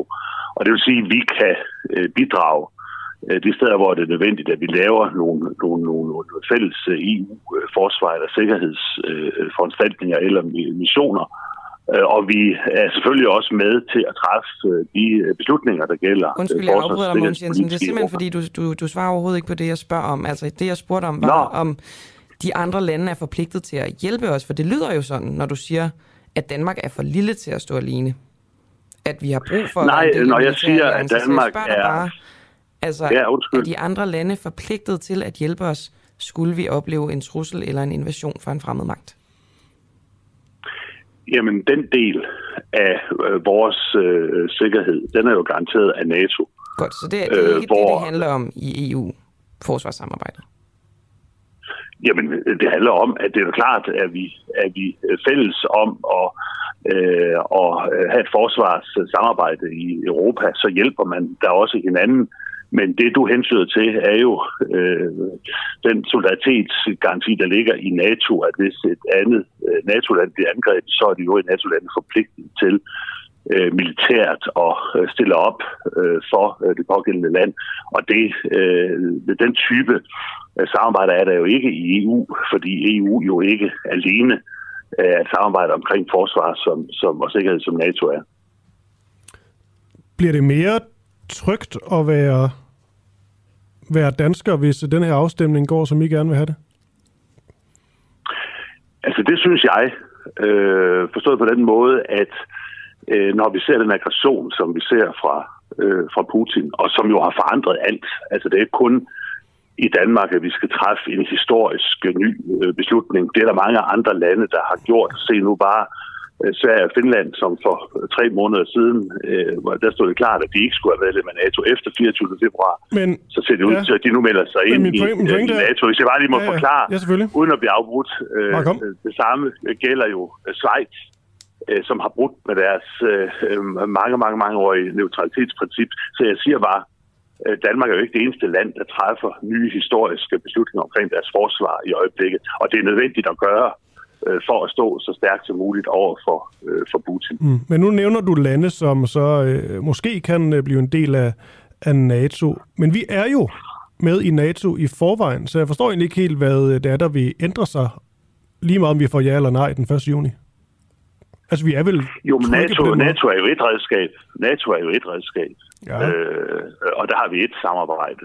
Men er det ikke nok? Øh, EU's forsvarssamarbejde er et, et, et andet redskab øh, der giver nogle øh, andre muligheder for, at de lande, der er medlem af øh, EU, kan arbejde sammen på forsvarsområdet. Og der er jo en række af de lande, der ikke er medlem af øh, NATO.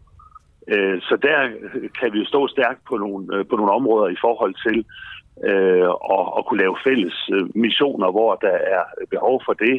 Øh, Men er det noget med Danmarks, har det noget med Danmarks sikkerhed at gøre? Det er bare det, ikke forstår. Det har det da. Det har det da i den grad. Hvordan det? Altså nogle af de EU, øh, fælles EU-missioner, der er lavet for eksempel mod terrorister i Nordafrika, det er jo direkte terrortrusler, øh, som, som har eksisteret mod, mod Danmark, øh, og som betyder noget for Danmarks sikkerhed, som betyder noget for øh, flygtningestrømme, der kommer til øh, Europa. Øh, det har Danmark jo måttet stå øh, udenfor. Øh, vi, har jo også, vi, vi har også set, at der før har været krig på, på, på Balkan, og der er også uro i, øh, i øjeblikket på en sådan måde, at, øh, at EU faktisk nu har træningsmissioner i Bosnien-Herzegovina for at styrke øh, militæret øh, dernede. Det kan Danmark heller ikke bidrage til, og det har i den grad noget at gøre med Danmarks sikkerhed, hvis der igen opstår uro på Balkan, og der kan vi så heller ikke øh, bidrage og være med til øh, at, at, at forsvare fred og sikkerhed. Bare lige for at kunne forstå det helt klart, Mogens Jensen, kan du ikke nævne den øh, igangværende EU-mission, som du gerne ville have, at vi skulle deltage i for at blive mere trygge? Altså, hvilken en ville skabe størst tryghed øh, for Danmark af de igangværende missioner? Og nu er der jo en lang, lang række missioner, vi ikke er med i. Det er svært lige at pille en enkelt ud, men nu nævnte jeg jo her... Så, så bare nævne et par stykker af dem måske. Jamen, som jeg jo gjorde, øh, de, øh, den mission, øh, hvor man træner og laver fælles øh, øvelser nu med øh, soldater i Bosnien, øh, Herzegovina på Balkan, som måske er det næste sted, Putin vil kaste, kaste øh, blik på. Øh, og så i øvrigt øh, de, øh, de øh, missioner, vi har øh, i øh, Nordafrika for at dem øh, op mod terrorisme og terroristgrupper øh, dernede, og som også er til formål at, at, forsikre, øh, at, at forhindre, at der kommer nye flygtningestrømme. Det er da, øh, det er da helt klart øh, visioner, som har, øh, har betydning for Danmark og for Danmarks sikkerhed, og som øh, jeg synes, vi burde øh, være med i og kunne være med i. Alright, så det er altså det er de her, det er ikke så meget vores egne øh, grænser, kan man sige, vi skal beskytte sådan direkte, men mere indirekte gennem de her missioner, for eksempel ved at bekæmpe terrorisme, ter- terrorisme i, i andre lande, eller terrorist, terrorgrupper i virkeligheden. Nej, altså det har jo også betydning for, øh, i sidste ende, for, for, for, for vores grænser. Øh, og nu, altså helt aktuelt var der jo faktisk øh, gang i at planlægge en EU-træningsmission sammen med øh, soldaterne i altså Ukraines her øh, frem mod at Putin så lavede sin invasion. Og den kunne Danmark så øh, jo heller ikke øh, være, øh, være med i. Så, så altså, øh, man, man kan kun sige det her. Ja, altså, vi har NATO. Det er grundlaget for vores øh, hovedgrundlaget for vores forsvar og sikkerhed, øh, øh, og det er et redskab, men øh, EU og EU's forsvarssamarbejde er et andet redskab, hvor vi kan nogle andre ting, men som samlet set vil gøre, at vores muligheder for at øh, forsvare os i forhold til, til Putins aggression øh, bliver øh, større. Og øh, som sagt, altså, øh, vi synes ikke, Danmark som det eneste land skal stå uden for det. Øh, og, og Danmark er øh, det ikke det eneste land, der skal træffe sådan en historisk beslutning om at ændre på sin øh, forsvarspolitik. Det er der mange andre lande, der gør i øjeblikket. Hvordan havde Danmark kunne hjælpe ukrainerne yderligere? Havde vi stået, øh, eller havde vi været med i EU-forsvarssamarbejdet? Nå, men så kunne vi jo have, have, øh, have, have bidraget øh, til for eksempel at, at træne ukrainske soldater på, på, øh, på, på den måde, som det var planlagt, men som så blev forhindret af Putins øh, invasion. Øh, men, men det er jo klart, at øh, Øh, forsvarsforhold betyder jo ikke, at vi ikke, som vi gør nu, øh, kan, kan, kan hjælpe Ukraine. Det gør vi også på alle de områder, hvor vi har mulighed for det. Øh, men forsvarsforbeholdet forhindrer os i fremadrettet at udnytte det fællesskab og den mulighed og den styrke, der er i også EU at kunne samarbejde på forsvars- og sikkerhedsområdet. Og det er der ingen grund til, at vi ikke øh, er en del af det værktøj og den mulighed. Mm. Stoler du fuldt og fast på alle de her øh, EU-missioner. Jeg sidder bare og tænker sådan noget som, som Mali, der har der også været meget snak om, hvad denne mission egentlig handler om, og hvor meget det er nogle franske aktiver, det, det, det går ud på, og sådan noget med råstoffer og så videre. Altså har du sådan fuld øh, tiltro til, øh, til de her missioner? Ja, nu var, nu var Mali så ikke en EU-vision, eller EU-vision, der var Danmark jo afsted selv i et øh, partnerskab med en lang række øh, andre øh, lande. Øh, jamen selvfølgelig øh, tror jeg da på, at det gør en øh, forskel, at øh, vi er til stede øh, ude omkring i, i verden og forsvarer vores egne øh, sikkerhedsinteresser i øh, Europa. Øh, og jeg er i hvert fald meget mere tryg ved det, end, end det du ser, når, når Putin og Rusland øh, nu har sat sig på Mali, øh, og øh, det er dem, der kommer til at stå for øh, Øh, for udviklingen øh, der. Det synes jeg er meget, meget, meget øh, bekymrende. Og der bliver Danmark nødt til at være på den rigtige side af det her. Og det er selvfølgelig at være medlem i NATO, men det er også ved at tilslutte os det øh, forsvarsfællesskab, vi har i, øh, i EU.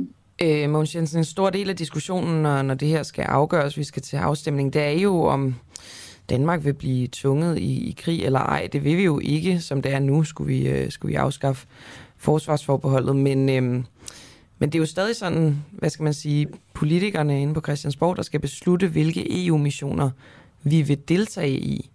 Så altså, hvis nu, at I fik jeres vilje i regeringen lige nu, og vi ikke havde noget forsvarsforbehold, hvilke missioner kunne I så godt tænke jer at de nuværende at, at deltage i? Jamen, jeg synes ikke, det vil være rimeligt over for øh, lytterne, der ikke sidder øh, nu med den liste måske med, med alle 23 forskellige missioner, vi ikke er med i, og, og begynde at pinpointe dem. Jeg har nævnt, øh, øh, jeg har nævnt øh, det, det, der foregår nede i Bosnien-Herzegovina, mm. øh, som kan blive det næste fokuspunkt. Jeg har nævnt en række af de missioner, der er i Nordafrika. Øh, så, så jeg håber, det øh, for nu må være øh, svar nok. Øh, Øh, og så er jeg nødt til desværre igen, og sådan er det lidt at være med i jeres radio, at man laver en aftale om, at man er med. Og i det her tilfælde var det til 8.25, fordi jeg er nødt til at skal ned til et, øh, et øh, møde her i Europarådets øh, Nå, der stod faktisk ikke nogen, øh. Måns Jensen, der stod faktisk ikke nogen bagkant vores papir, men vi vil da gerne slippe dig igen. Ja, men så skal du tage tale med din redaktør. Okay, det er helt. Jeg bad om, at de respekterer Nej, nej, det, fordi jamen, det er orden. Der de står bare ikke, det. jamen, det er fint, det er bare for at sige, der står ikke nogen bagkant på vores, men altså, vi slipper dig nu, Måns Jensen. Jamen, så skal I tage det med jeres redaktør, Det er og, og jeg hører gerne fra jer, fordi jeg synes, I bør respektere den slags. Naturligvis. Skynd dig videre. Forsvarsordfører Ja, tak for det i lige måde. Forskud. Hey. Det er godt. Han er travlt. Ja, men det er jo svært med sådan en god samtale. Det stod faktisk ikke i vores papirer, men øh, det er han selvfølgelig ret i, den kære Mogens Jensen. Jeg håber, han når sit møde. Nu skifter vi til at stille det meget stille og rolige spørgsmål, om det er realistisk, at Rusland vinder krigen i Ukraine. Så er det sådan med jeres radio. Nå, Uha. undskyld. Militæranalytikere verden over kigger nu mod øh, Donbass-regionen i det østlige Ukraine, hvor flere forventer, at krigens udfald kan blive afgjort. Jesper Larsen, du er vel snart det, man kan kalde en øh, hyppig gæst i det her program. Du er dokumentarist og mediekritiker og kalder dig selv for separatist, altså øh, måske med, med henvisning til separatisterne, netop altså de russiske separatister i Donbass-regionen. Ukrainske separatister, Ukraine. hvis man ikke kan kalde dem russere nu, som mange af dem selv gør. Alright. Men øh, hvad skal man sige? Det er jo, altså, vil du kalde dig selv pro-russisk egentlig, eller hvordan? Øh, Nej, altså... det er sådan et ord, der ligesom er opfundet for at, at stigmatisere, ikke? Skulle man kalde de andre pro-NATO? Det kunne man måske. Det ja. ved jeg ikke. Altså, jeg skal ikke stigmatisere dig. Men øhm, så lad os nøjes med separatist. Hvilke tanker, Jesper Larsen, gør du der om øh, de russiske troppers øh, aktiviteter i Donbass-regionen? Ja, altså Rusland selv, de siger jo, at, øh, at tingene de går øh, efter planen, og... Øh, og hvis vi husker tilbage på, øh, på starten for det her, så var begrundelsen fra øh, Vladimir Putin for, øh, for at igangsætte den specielle militære operation, det var at, øh, at beskytte øh, Donbass og befolkningen der. Hvorfor kalder du det ikke krig? Jamen, vi kan også kalde det krig, og vi kan også kalde det invasion. Nu blev det, det blev bare sådan en... Øh, Alright. øh, men, øhm, men, men, men, men i den specielle militære operation, der ligger der jo så ligesom, at man har nogle mål, man gerne vil, mm. vil opnå, øh, sådan mere end, end, end bare at, at gå i krig. Og der var det jo de, den her befolkning og det her øh, territorium, det, det var det, der var begrundelsen. Og, øh, og så, så skiftede fokus øh, over på øh, Kiev og øh, øh, konvojer, der holdt stille, og Butcha. Og, altså, at vi har fået en, en lydstrøm af informationer, og at ukrainerne var fantastiske til at modstå den russiske invasion.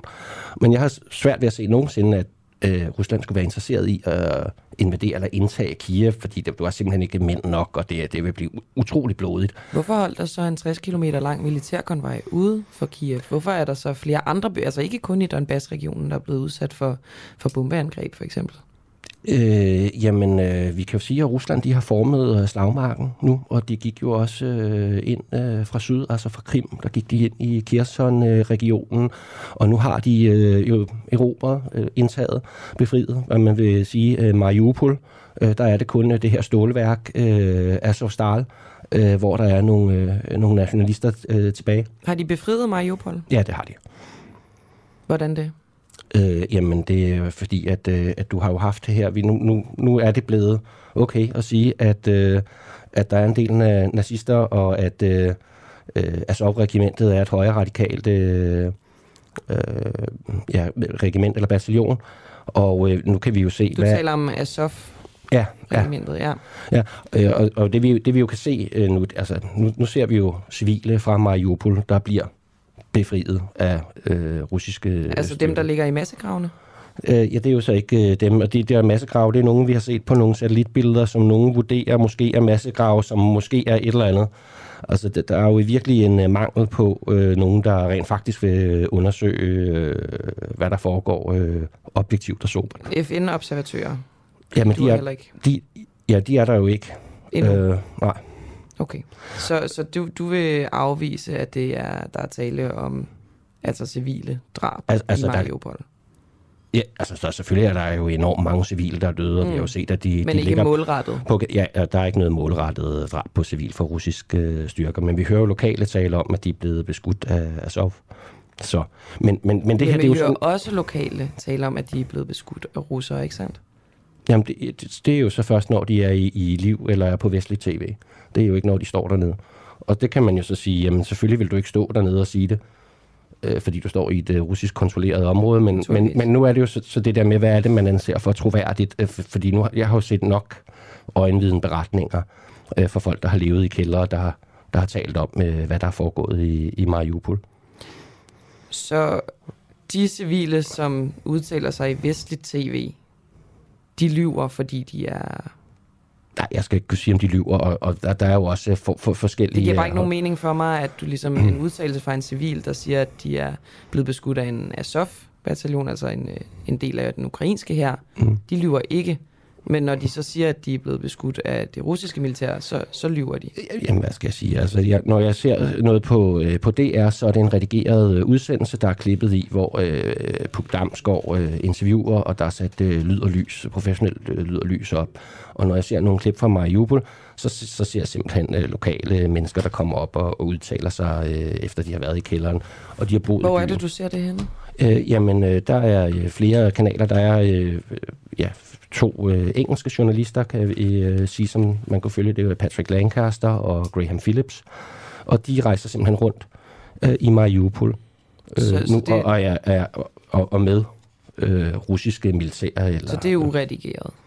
Ja det, ja, det er det jo. Altså, det er jo lange, øh, de, selvfølgelig er det redigeret, men når vi har de her lange segmenter, hvor folk de taler i 5 og 10 minutter, ikke, så, øhm, så er det Alright. nemmere. Så det er ligesom det, du, øh, du, du henholder dig til. Hvad, hvad, øhm, hvad tænker du er Putins plan fra nu af? Jamen, jeg tænker, at, øh, at, at det, der sker nu, og, og det er det, som alle har overset, fordi vi har haft så meget fokus på Kiev og alt muligt andet, og den russiske militær er brudt sammen osv., osv., jamen det er, at øh, de bedste ukrainske styrker, det er dem, der har været øh, i, i den vestlige del af Donetsk, der, har, der var parat øh, her før, før 24. februar til at invadere og i deres øjne befri folkerepublikkerne, altså separatisterne. Og det var det, som, øh, som Putin reagerede på. Øh, og, øh, og den her, den har sådan set stået stille. Altså det er de bedste af det ukrainske styrke. Det er 60.000 mand eller, eller flere. Jeg ved, jo ikke præcis, hvor meget det er. Men de er jo ved at blive øh, omringet og opsplittet, og Rusland er ved at, øh, hvad hedder det, at klippe alle forsyningslinjer. Øh, og, og det er jo også det, der, altså, som vi har set op til nu, at, at slagmarken den er, blevet, øh, den er blevet formet. Og, og det er jo derfor, det er rigtig, det er rigtig væsentligt. Altså hvis vi vil have, at de her mennesker de skal, de skal leve, jamen så skal der en øh, fredelig løsning på bordet. Og, øh, jeg sidder sådan og tænker på, Jesper Larsen, fordi du har jo en, en anden holdning end, mm. øh, end de fleste, kan man sige. Mm. De fleste stoler jo på vestlige medier, på DR for eksempel, på de reportager, og på de efterretninger, der kommer. Du snakker om satellitbilleder. Mm. Øhm. Altså, er der ikke et eller andet i dig, der simpelthen er bange for, at du ikke har ret? Fordi hvis du ikke har ret, og det skulle vise sig efter krigen, der er FN-observatører nede i Mariupol for eksempel, som viser, at det var russerne, der begik målrettede civile drab, der åbner en masse krav med en masse civile i, og det er russerne, det russiske militær, der er skyld i det. Er der ikke en lille del af dig, der frygter, at du har siddet og udgivet altså noget, der er helt falsk med noget så alvorligt? Øh, altså lige, lige i det konkrete tilfælde der, øh, nej, overhovedet ikke. Vi kan jo bare gå tilbage til 2014. Der var også en folkeafstemning i Mariupol, øh, hvor der var et, øh, et overvældende ja, flertal for, for separatisme, øh, hvis vi skal Mm. kalde det sådan, eller, eller for noget selvstændighed. Og, og det her, altså, jamen, øh, vi skulle forestille Men os det er jo igen... sindssygt svært at vide, hvad der foregår på slagmarken. ja. Altså, det, altså, al information er sindssygt svært at tjekke. Nu henholder du dig til nogle mm. britiske journalister, og så er der andre, der henholder sig til, til andre ting. Men er der ikke en frygt i dig for, at det, du har troet på, det, du har taget for gode varer, det ikke var sandheden? Ja, altså, jeg, jeg, jeg tror, vi ligesom er, er kommet over det punkt, fordi nu har jeg jo fulgt meget med i de her ting ja, siden øh, 2014. Altså, så efterhånden, så har jeg, jeg har, jo- jeg har været der og, og set en masse ting selv. Øhm, så på den måde, så, så er jeg ikke bekymret for det. Du, Jeg, du føler dig simpelthen sikker på, at du har ret, og at altså, størstedelen af de medier, vi kender, ja, ja. tager fejl. Ja, ja, ja, ja. ja. Det, det er bare det gør de, og, og, og, og, og eksperter, og, Ja, ja, ja, ja, og eksperter ja. som man, øh, man sender ind og taler om, at øh, Ukraine kan vinde krigen. Altså, prøv, lige at, altså, man må lige prøve at være fornuftig her. Ukraine mod Rusland. Altså, de har aldrig kunne vinde krigen på den måde. Altså, Altså, man kan bare sige, altså der er jo nogle bevægelser, for eksempel det her med, at, at russerne omringer Kiev mm. i starten, og så lige pludselig trækker de sig over i, i Donbass-regionen i stedet for, ikke? Mm. Øhm, Det er jo strategi. Det, ja, ja, ja og, og, og det, øh, det ligner jo fejlslagen strategi. Umiddelbart, kan man sige. Hvorfor skulle de tage op til Kiev, hvis det ikke var for at indtage Kiev? Ja, men, men det er jo fordi, at, øh, at alle de steder, de gik ind, så har de gået ind og låst øh, ukrainske styrker, og, og Ukraine har ligesom måttet øh, reagere på det og, og, og disponere efter det. Og jeg er jo ikke sådan en øh, militær nej, nej. strateg, men, men jeg har bare hele tiden sagt, altså jeg, jeg, jeg kan ikke forestille mig, at de vil indtage Kiev, og jeg kan heller ikke forestille mig, at de vil indtage Liv. Men Odessa kunne vi godt se. Mm. Øh, er havnebyen nede i det, det sydlige Ukraine. Ja, og så vil vi jo ende med et Ukraine, hvor at, øh, nu bliver det ikke en del af Rusland, men det bliver, så vil det jo blive noget selvstændigt eller sådan noget. Men så skal vi jo tænke på, så det er Ukraine, der vil være tilbage. Det vil ikke have nogen havneadgang. Og det fattige vest, det vi har puttet panserværnsraketter ind og ligesom lavet til Afghanistan på en eller anden måde, de vil jo så gerne optages i EU mm. og har fået en, en fast-track-procedure. Øh, og, og, og det, er jo, øh, altså det er jo helt vildt, hvilken kurs vi er på øh, også i forhold til EU. Det er øh, krig, og, og, og det eneste, vi ikke gør nu, det er at sende vores egne soldater, kan man sige, mod Rusland. Det er det eneste, vi ikke gør, men ja. alt andet gør vi jo. Det er det, vi ikke gør. Vi, vi sender våben og så videre, alt muligt økonomisk hjælp. Esper Larsen, ønsker du, at Donbass-regionen skal være russisk? Nej, øh, nej, det er meget sjovt øh, egentlig, fordi at, øh, altså nu får de jo selvstændighed, og de er blevet anerkendt som, øh, som selvstændige republikker af, af Rusland. Ja, og, og det går grund til, at jeg smiler, det er fordi, at jeg, jeg spurgte, øh, altså når jeg har været der, så har jeg jo talt med nogen, som der ønsker at blive en del af Rusland. Men øh, altså nu er tiden en helt anden, men, men, men, men jeg tænker, det, det er meget godt for dem at være øh, selvstændige. Altså i virkeligheden, og russerne vil heller ikke rigtig betale, tror jeg, for at bringe det så op de står måske lidt i sådan uh, pest eller kolera i forhold til at være ukrainske eller, eller russiske? Nej, nej, nej. Der er ikke nogen der, der vil være uh, ukra- altså, det, okay. er, det er helt uh, Så de vil det er ganske få. De vil hellere have kolera trods alt. Christoffer, du har et uh, spørgsmål. Det lød til, at du nærmest lidt grinede den her tanke om, at, uh, at Ukraine kunne vinde krigen. Jamen, jamen, ja, altså... Hvorfor?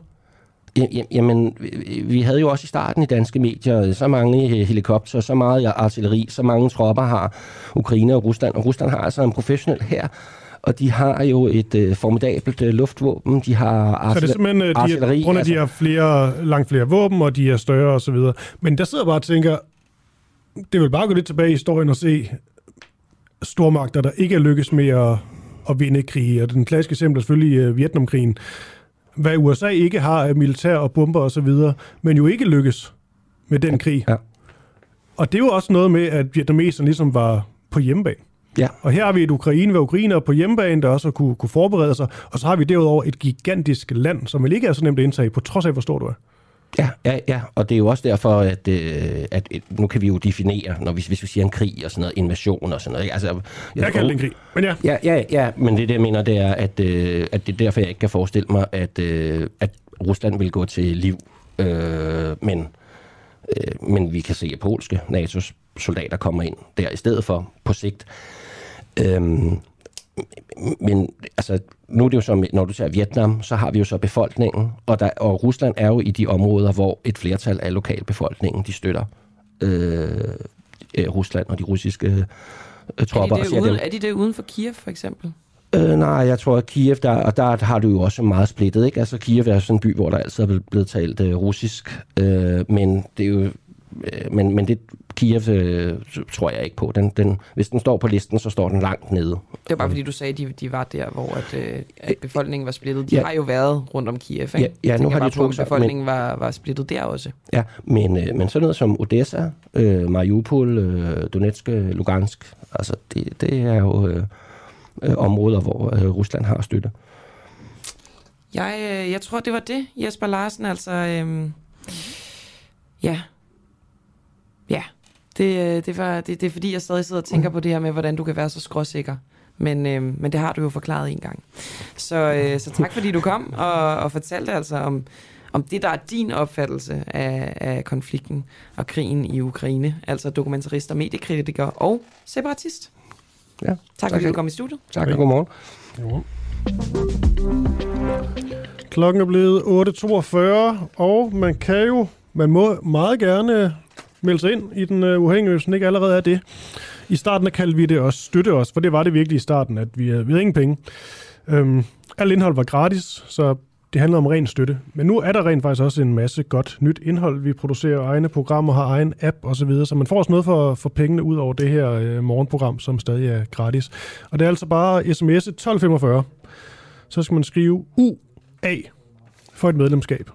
Meget simpelt. Og så 59 kroner per måned. Man går ind på dua.dk, og man kan også gøre det her over MobilePay. Men må jeg gerne lige sige noget? For Ja. der er altså et øh, knaldtilbud i byen. Nå for søren. Jeg er så dårlig til noget her. Ja, det ved jeg, det ved jeg. Og det er også derfor, jeg tænker, at jeg skal nok sige det, Christoffer, så slipper du. Der er et knaldtilbud i byen. Hold da kæft.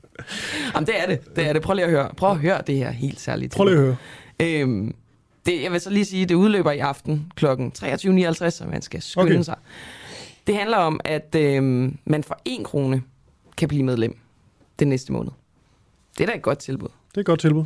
Øhm, det er i anledning af, at vi har eksisteret i et år, og hvis man vil benytte sig af det her tilbud, altså prøve en måned for bare en krone, så skal man gå ind på www.denuafhængige.dk skråstreg et et-tal, fordi en krone. Og den del, jeg faktisk måske er lidt god til i det her, det er udover, at vi har nogle øh, gode programmer, blandt andet et program, der hedder Snyd og Bedrag. Jeg er meget glad for. Vi har også et program, der hedder Opposition lige nu med Rasmus Jarlov som, øh, som vært, som man så får adgang til. Det ligger under betalingsmur ellers. Men så er det det her med, at det er bare, nu har jeg været på mange forskellige medier, der har masser af penge i ryggen. Det har vi altså ikke, men vi kører rundt, fordi folk øh, lægger nogle penge. Og det er bare så meget konkret. Vi kan simpelthen bare lave mere radio, bedre radio, bedre journalistik, jo flere penge vi får. Det er ikke fordi, vi skal være vildt rige, men det er simpelthen bare penge, der går til øh, indhold. Ja. Og den del kan jeg også godt lide, man støtter op om. Og jeg ved ikke, om jeg står alene med det her, men det tror jeg ikke. Jeg drømmer over om, at vi kan udfylde sendefladen. Så ligesom bare køre. Hele tiden. Ikke nødvendigvis live-programmer, men, men en stor del live-programmer og noget, ja. nogle podcasts og sådan noget. Det kunne være dejligt. Så når du er blevet 40, Ja, så er vi der. så sidder jeg stadig her, og så, øh, så sendes der bare radio. Nå, vi har lige fået en melding ind om, at vi, er, vi skal tale med Rasmus Talton lige om fem minutters øh, tid. Den kom lige ind fra, fra højre. Det, øh, det leder mig til. Så jeg tror faktisk, vi, vi dropper den helt store Elon Musk øh, Twitter-snak øh, her til sidst i programmet. Den tror jeg, vi tager videre i morgen. Jeg har jo stadig nogle, øh, nogle spørgsmål omkring, at han altså købte den her medieplatform, og hvad det nu bliver for en øh, platform. Men før alt det her, før Rasmus Tandholt, øh, som er i Ukraine nu, så tager vi os lige øh, tur forbi nogle, øh, nogle pandaer.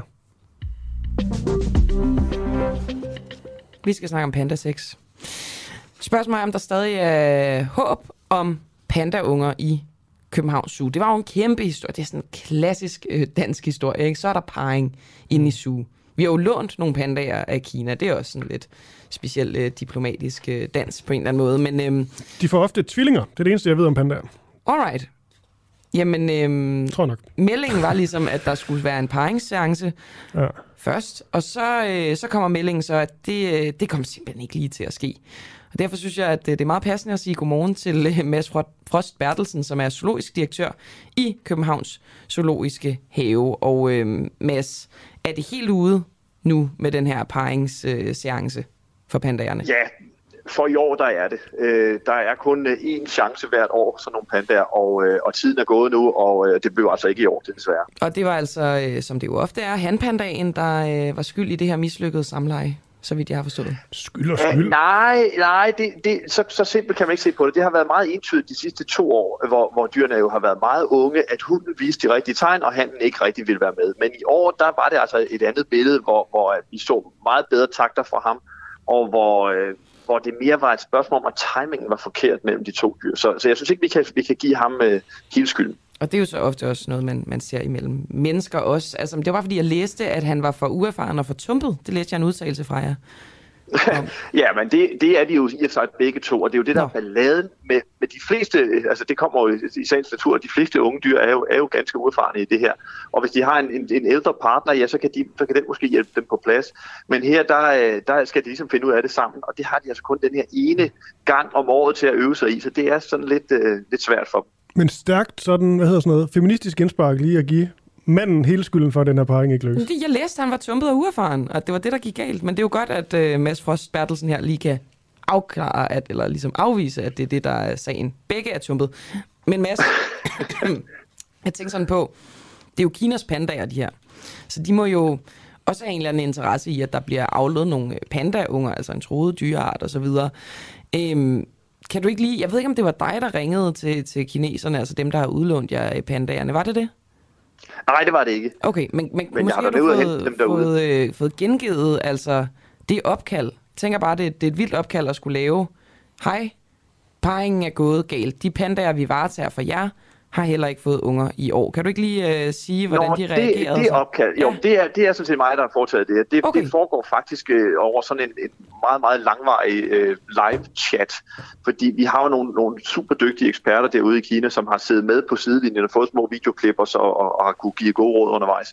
Men, men langt hen ad vejen, så er det op, altså op til pandaerne at, at få det her til at lykkes. Og det ved de godt i Kina, at det er ikke så nemt, så, så, så der, er ikke, der er ikke nogen... Uh, så der er ikke dårlig stemning, stemning eller noget? Jeg ville tænke, at skuffelsen var, var markant hos kineserne? Ja, nej, nej, det tager de faktisk. Øh, det, det, det tager vi alle sammen meget pænt. Vi ønsker jo alle sammen, at det, øh, vi skulle lave nogle flere af de her troede dyr, men, øh, men vi har også forståelse for, både her i Kina, at nogle gange så går det ikke sådan. Og nu, nu ved jeg godt, det er ligesom jer, der tager jer af, af dyresiden, men, men det er jo nogle diplomatiske pandager. Altså siger, øh, siger de dyre, altså de pandaansvarlige i Kina noget om, om der er nogle forventninger fra mere officielt hold af, om der skal komme pandaunger? Ja, det er der faktisk ikke. Øh, og og ligesom, øh, ligesom det er med alle vores andre troede dyr, vi arbejder med, så har man sådan nogle lister over, hvem der er, hvem der er vigtigst for avlen. Og der er det så heldigvis, kan man sige sådan, at begge de to dyr her ligger ret lavt på de lister. Det vil sige, at det er ikke en kæmpe prioritet. Det kan ændre sig senere, og så kan det være, at vi sætter hårdere ind med forskellige ting. Men lige nu er det, er det fint nok, at der går nogle år, hvor de, øh, hvor de øver sig lidt.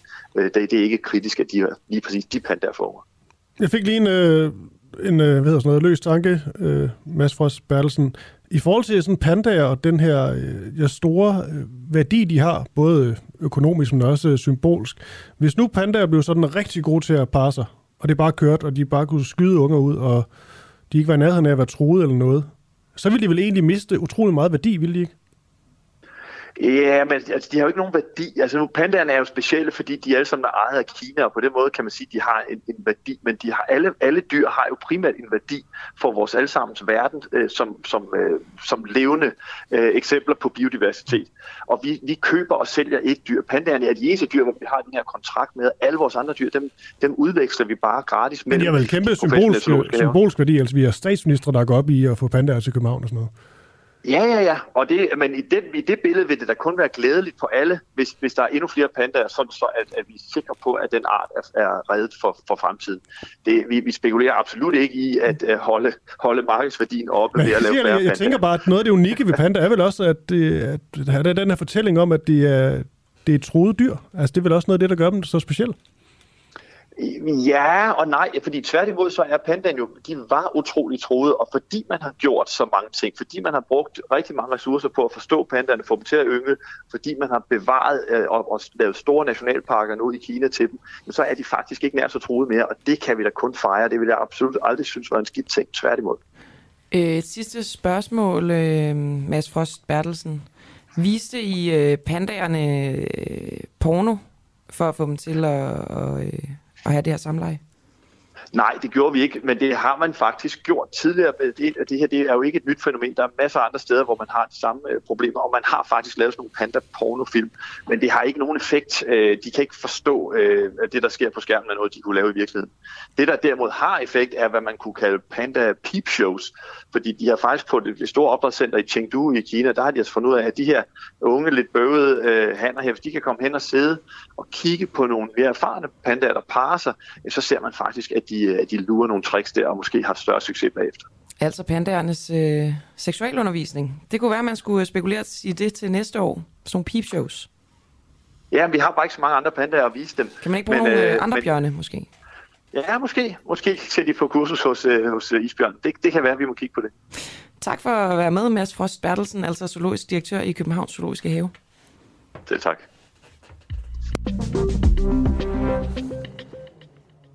Så vi går simpelthen fra pandaporno og peep shows til, øh, til Ukraine. Det er Rasmus Tandler, vi skal tale med nu. Han er det, der hedder, eller den by, der hedder Zaporizhia, som er i det, det østlige øh, Ukraine. Han er altså vel tilbage til Ukraine. Rasmus Tandholt, reporter for, øh, korrespondent for, for TV2. Og i går har vi fået at vide, der var han altså ved fronten ved øh, Donbass-regionen, hvor der var voldsomme øh, kampe. Så... Det er jo derfor, krigen er flyttet til, kan man sige. Ikke? Der var meget aktivitet op omkring Kiev, det var også det, vi lige snakkede med Jesper Larsen om, og nu er det altså rykket ned omkring Donbass-regionen. jo også det er mere farligt for øh, Rasmus Tandholt, men det ved man ikke skal spørge en konsulent om, fordi det er bare det job, de, øh, de ja. gør. Men vi vil selvfølgelig gerne høre, hvad det er, han, øh, han oplever og ser i, i de her dage. Er du med, Rasmus Tandholt? Det er jeg. Yes, du kan godt høre os. Øh, ja, godmorgen her fra, øh, fra, fra København. Hvad, hvad, har, du, hvad har du set øh, det, seneste, det seneste døgn? Øh, vi var ude ved øh, fronten i går med de ukrainske soldater, og øh, det har vi ikke været på den måde før. Det er faktisk nærmest ikke set andre medier være, fordi det er meget svært at få adgang.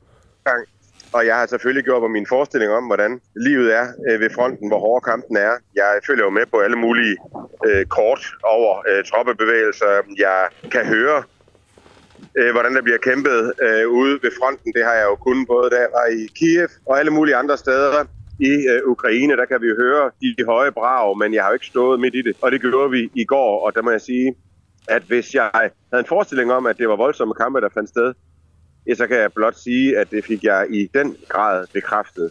Det er meget voldsomt, det der foregår. Mm. Hvor tæt var du, øh, hvor tæt var du på? Vi var, øh, altså, du kan ikke komme tættere på. Vi var på frontlinjen sammen med soldaterne, der lå og skød mod øh, de russiske øh, soldater. Øhm, og øh, det, der jo er ude i frontlinjen, er, at det er jo ikke sådan, at øh, de ligger sådan mm, Øh, få øh, 100 meters øh, afstand. De er faktisk et godt stykke fra hinanden, fordi at russerne, de har, og det vi set under hele krigen, ikke særlig meget lyst til at komme alt for tæt på de ukrainske soldater, som jo har en helt anden kampvilje og motivation. Så det russerne, de gør, det er, at de står et par kilometer væk, og så bruger de tungt artilleri til at angribe øh, ukrainerne med. Øh, og øh, det affyrer ukrainerne selvfølgelig også mod øh, russerne. Og det er jo det, vi stod øh, midt i, hvor øhm, øh, granater øh, og øh, andet jo øh, fløj om ørerne på os øh, i bogstaveligste forstand øh, mens øh, vi var der, øh, døde en, en øh, ukrainsk soldat øh, lige ved siden af os. Øh, og øh, da vi skulle ud fra området, ja, den vej, vi var kørt ind af, den var blevet bombet, så der var et, bare et kæmpe krater i vejen, vi kunne ikke komme forbi. Øhm, og det er sådan, det foregår. Vi var der i en time. De ukrainske soldater har været der i to måneder. Du så en, en mand dø lige ved siden af dig? Vi så det ikke øh, selv, men et hus, som husede en form for mindre fremskudt base for ukrainske soldater. Det var intakt, da vi øh, kørte hen mod øh, frontlinjen, øh, og vi kunne se, at soldaterne stod der, da vi øh, en halv time senere kørte den anden vej for at køre ud. Hmm. Ja, der var huset væk, øh, og øh, der var en... Oj. Det lød som om, vi mistede... Ja, det er mistet en kammerat. Øhm, så på den måde, så Ja, jeg har stadigvæk høre mig. Ja, nu vil vi godt høre dig igen. Du var lige ud, faldt lige ud et uh, kort øjeblik. Uh, I, ja, vi var der ved, ved, ved, hus, yes. huset, ja, men, det, men, det, men det siger jeg, ja, ja, ja, præcis. Ja. ja, da vi kørte ud igen, så det hus, som var intakt, da vi kørte ind, mm. hvor de havde den lille fremskudte base, ja, det var smadret, da vi kørte ud igen, og vi kunne se øh, øh, nogle rystede soldater, øh, der stod ude foran huset, øh, fordi de der... Mm. Ah, den er lidt, der er lidt knas. Jeg tror stadig, Rasmus kan høre os, men vi kan altså ikke rigtig høre ham, som det er lige nu. Nej, men det er... Men, så vi så ikke, de øh, dør, det er ikke nogen overraskelse for nogen. Men det er klart, at stå midt i det, det er voldsomt. Ja. Kan du sådan, det er fordi, det er jo sjældent, vi lige får sådan et direkte indblik øh, fra, øh, fra livet eller kampen ved, ved frontlinjen. Altså, hvor mange soldater er det, du er ude med på sådan en, øh, på sådan en dag, og hvor mange russiske er det, I er oppe imod? Du siger, de er nogle kilometer væk. Altså, vi er ude med en presseofficer, som vi så har lært rigtig godt at kende, øh, som også har haft os med på nogle andre øh, ture i løbet af de seneste dage, dog ikke så voldsomt her. Øh, så han passer ligesom på os, og han tager os så med ud til et sted, hvor at øh, de ukrainske soldater ligger i øh, skyttegrave, øh, og øh, de ligger i skyttegrave med lette maskingevær og øh, panserværnsraketter, øh, og så øh, beskytter de jo forskellige artilleri artilleristillinger, som ukrainerne uh, har. Og et par kilometer derfra, ja, måske højt sat, det kan også være mindre, så måske 1000 meter, jeg ved det ikke, øh, der, øh, der er de russiske stillinger, mm. som vi jo ikke kan få øje på, øh, fordi de jo også er kamufleret, ligesom øh, ukrainerne er. Så det er ikke nemt at se dem. Men vi kan jo se, hvor røgen stiger op fra, når at øh, russerne de skyder over mod ukrainerne. Øhm, så på den måde kan vi jo godt se, hvor stillingerne øh, er hen. Øh, og, øh, og i, det, øh, i, det, i den tid, vi var der, altså jeg har ikke talt på, øh, hvor mange gange, at vi øh, hørte eksplosioner. Øh, og jeg husker, da vi kørte ud derfra, ikke, der kunne vi jo se røgen stige op fra nogle af de krater, der var i vejen, og Øh, huse, bygninger rundt omkring os. Så, så det, var, øh, det var virkelig øh, voldsomt. Jeg tror også, det er rigtig vigtigt, at vi kommer ud og lige oplever, hvad det egentlig er, de ukrainske soldater de øh, står igennem. Øh, for en ting er jo at rapportere øh, inden fra et øh, hotel eller andre steder, hvor vi kan høre braven i baggrunden, og andet er at komme ud og opleve, øh, hvad det egentlig er. Og det, som slog mig, det var jo også, hvor dårligt udstyret mange af ukrainerne er. Pludselig forstår man, hvorfor det er, de så gerne vil have våben fra den frie vestlige verden. Altså, de kørte jo rundt i ladager øh, øh, af virkelig, virkelig gamle ladager, som måske er fra øh, start 90'erne eller slut 80'erne, som de har kamufleret med maling, og der transporterer de deres soldater rundt i dem, i stedet for pansrede mandskabsvogne, som ville være mere normalt. Det er jo blandt andet det, de ønsker. Så når man ligesom står derude, kan man godt forstå, hvorfor de desperat har brug for bedre våben, bedre militærmateriel. Mm. Det lyder også til her til sidst, Rasmus at man altså, I næsten kan være lidt uh, chanceløse, hvis I bliver angrebet af russerne, hvis de har så meget... Uh, altså hvis de har en meget mere rækkevidde og kan, kan angribe jer med, med alt muligt. Bomber, granater osv.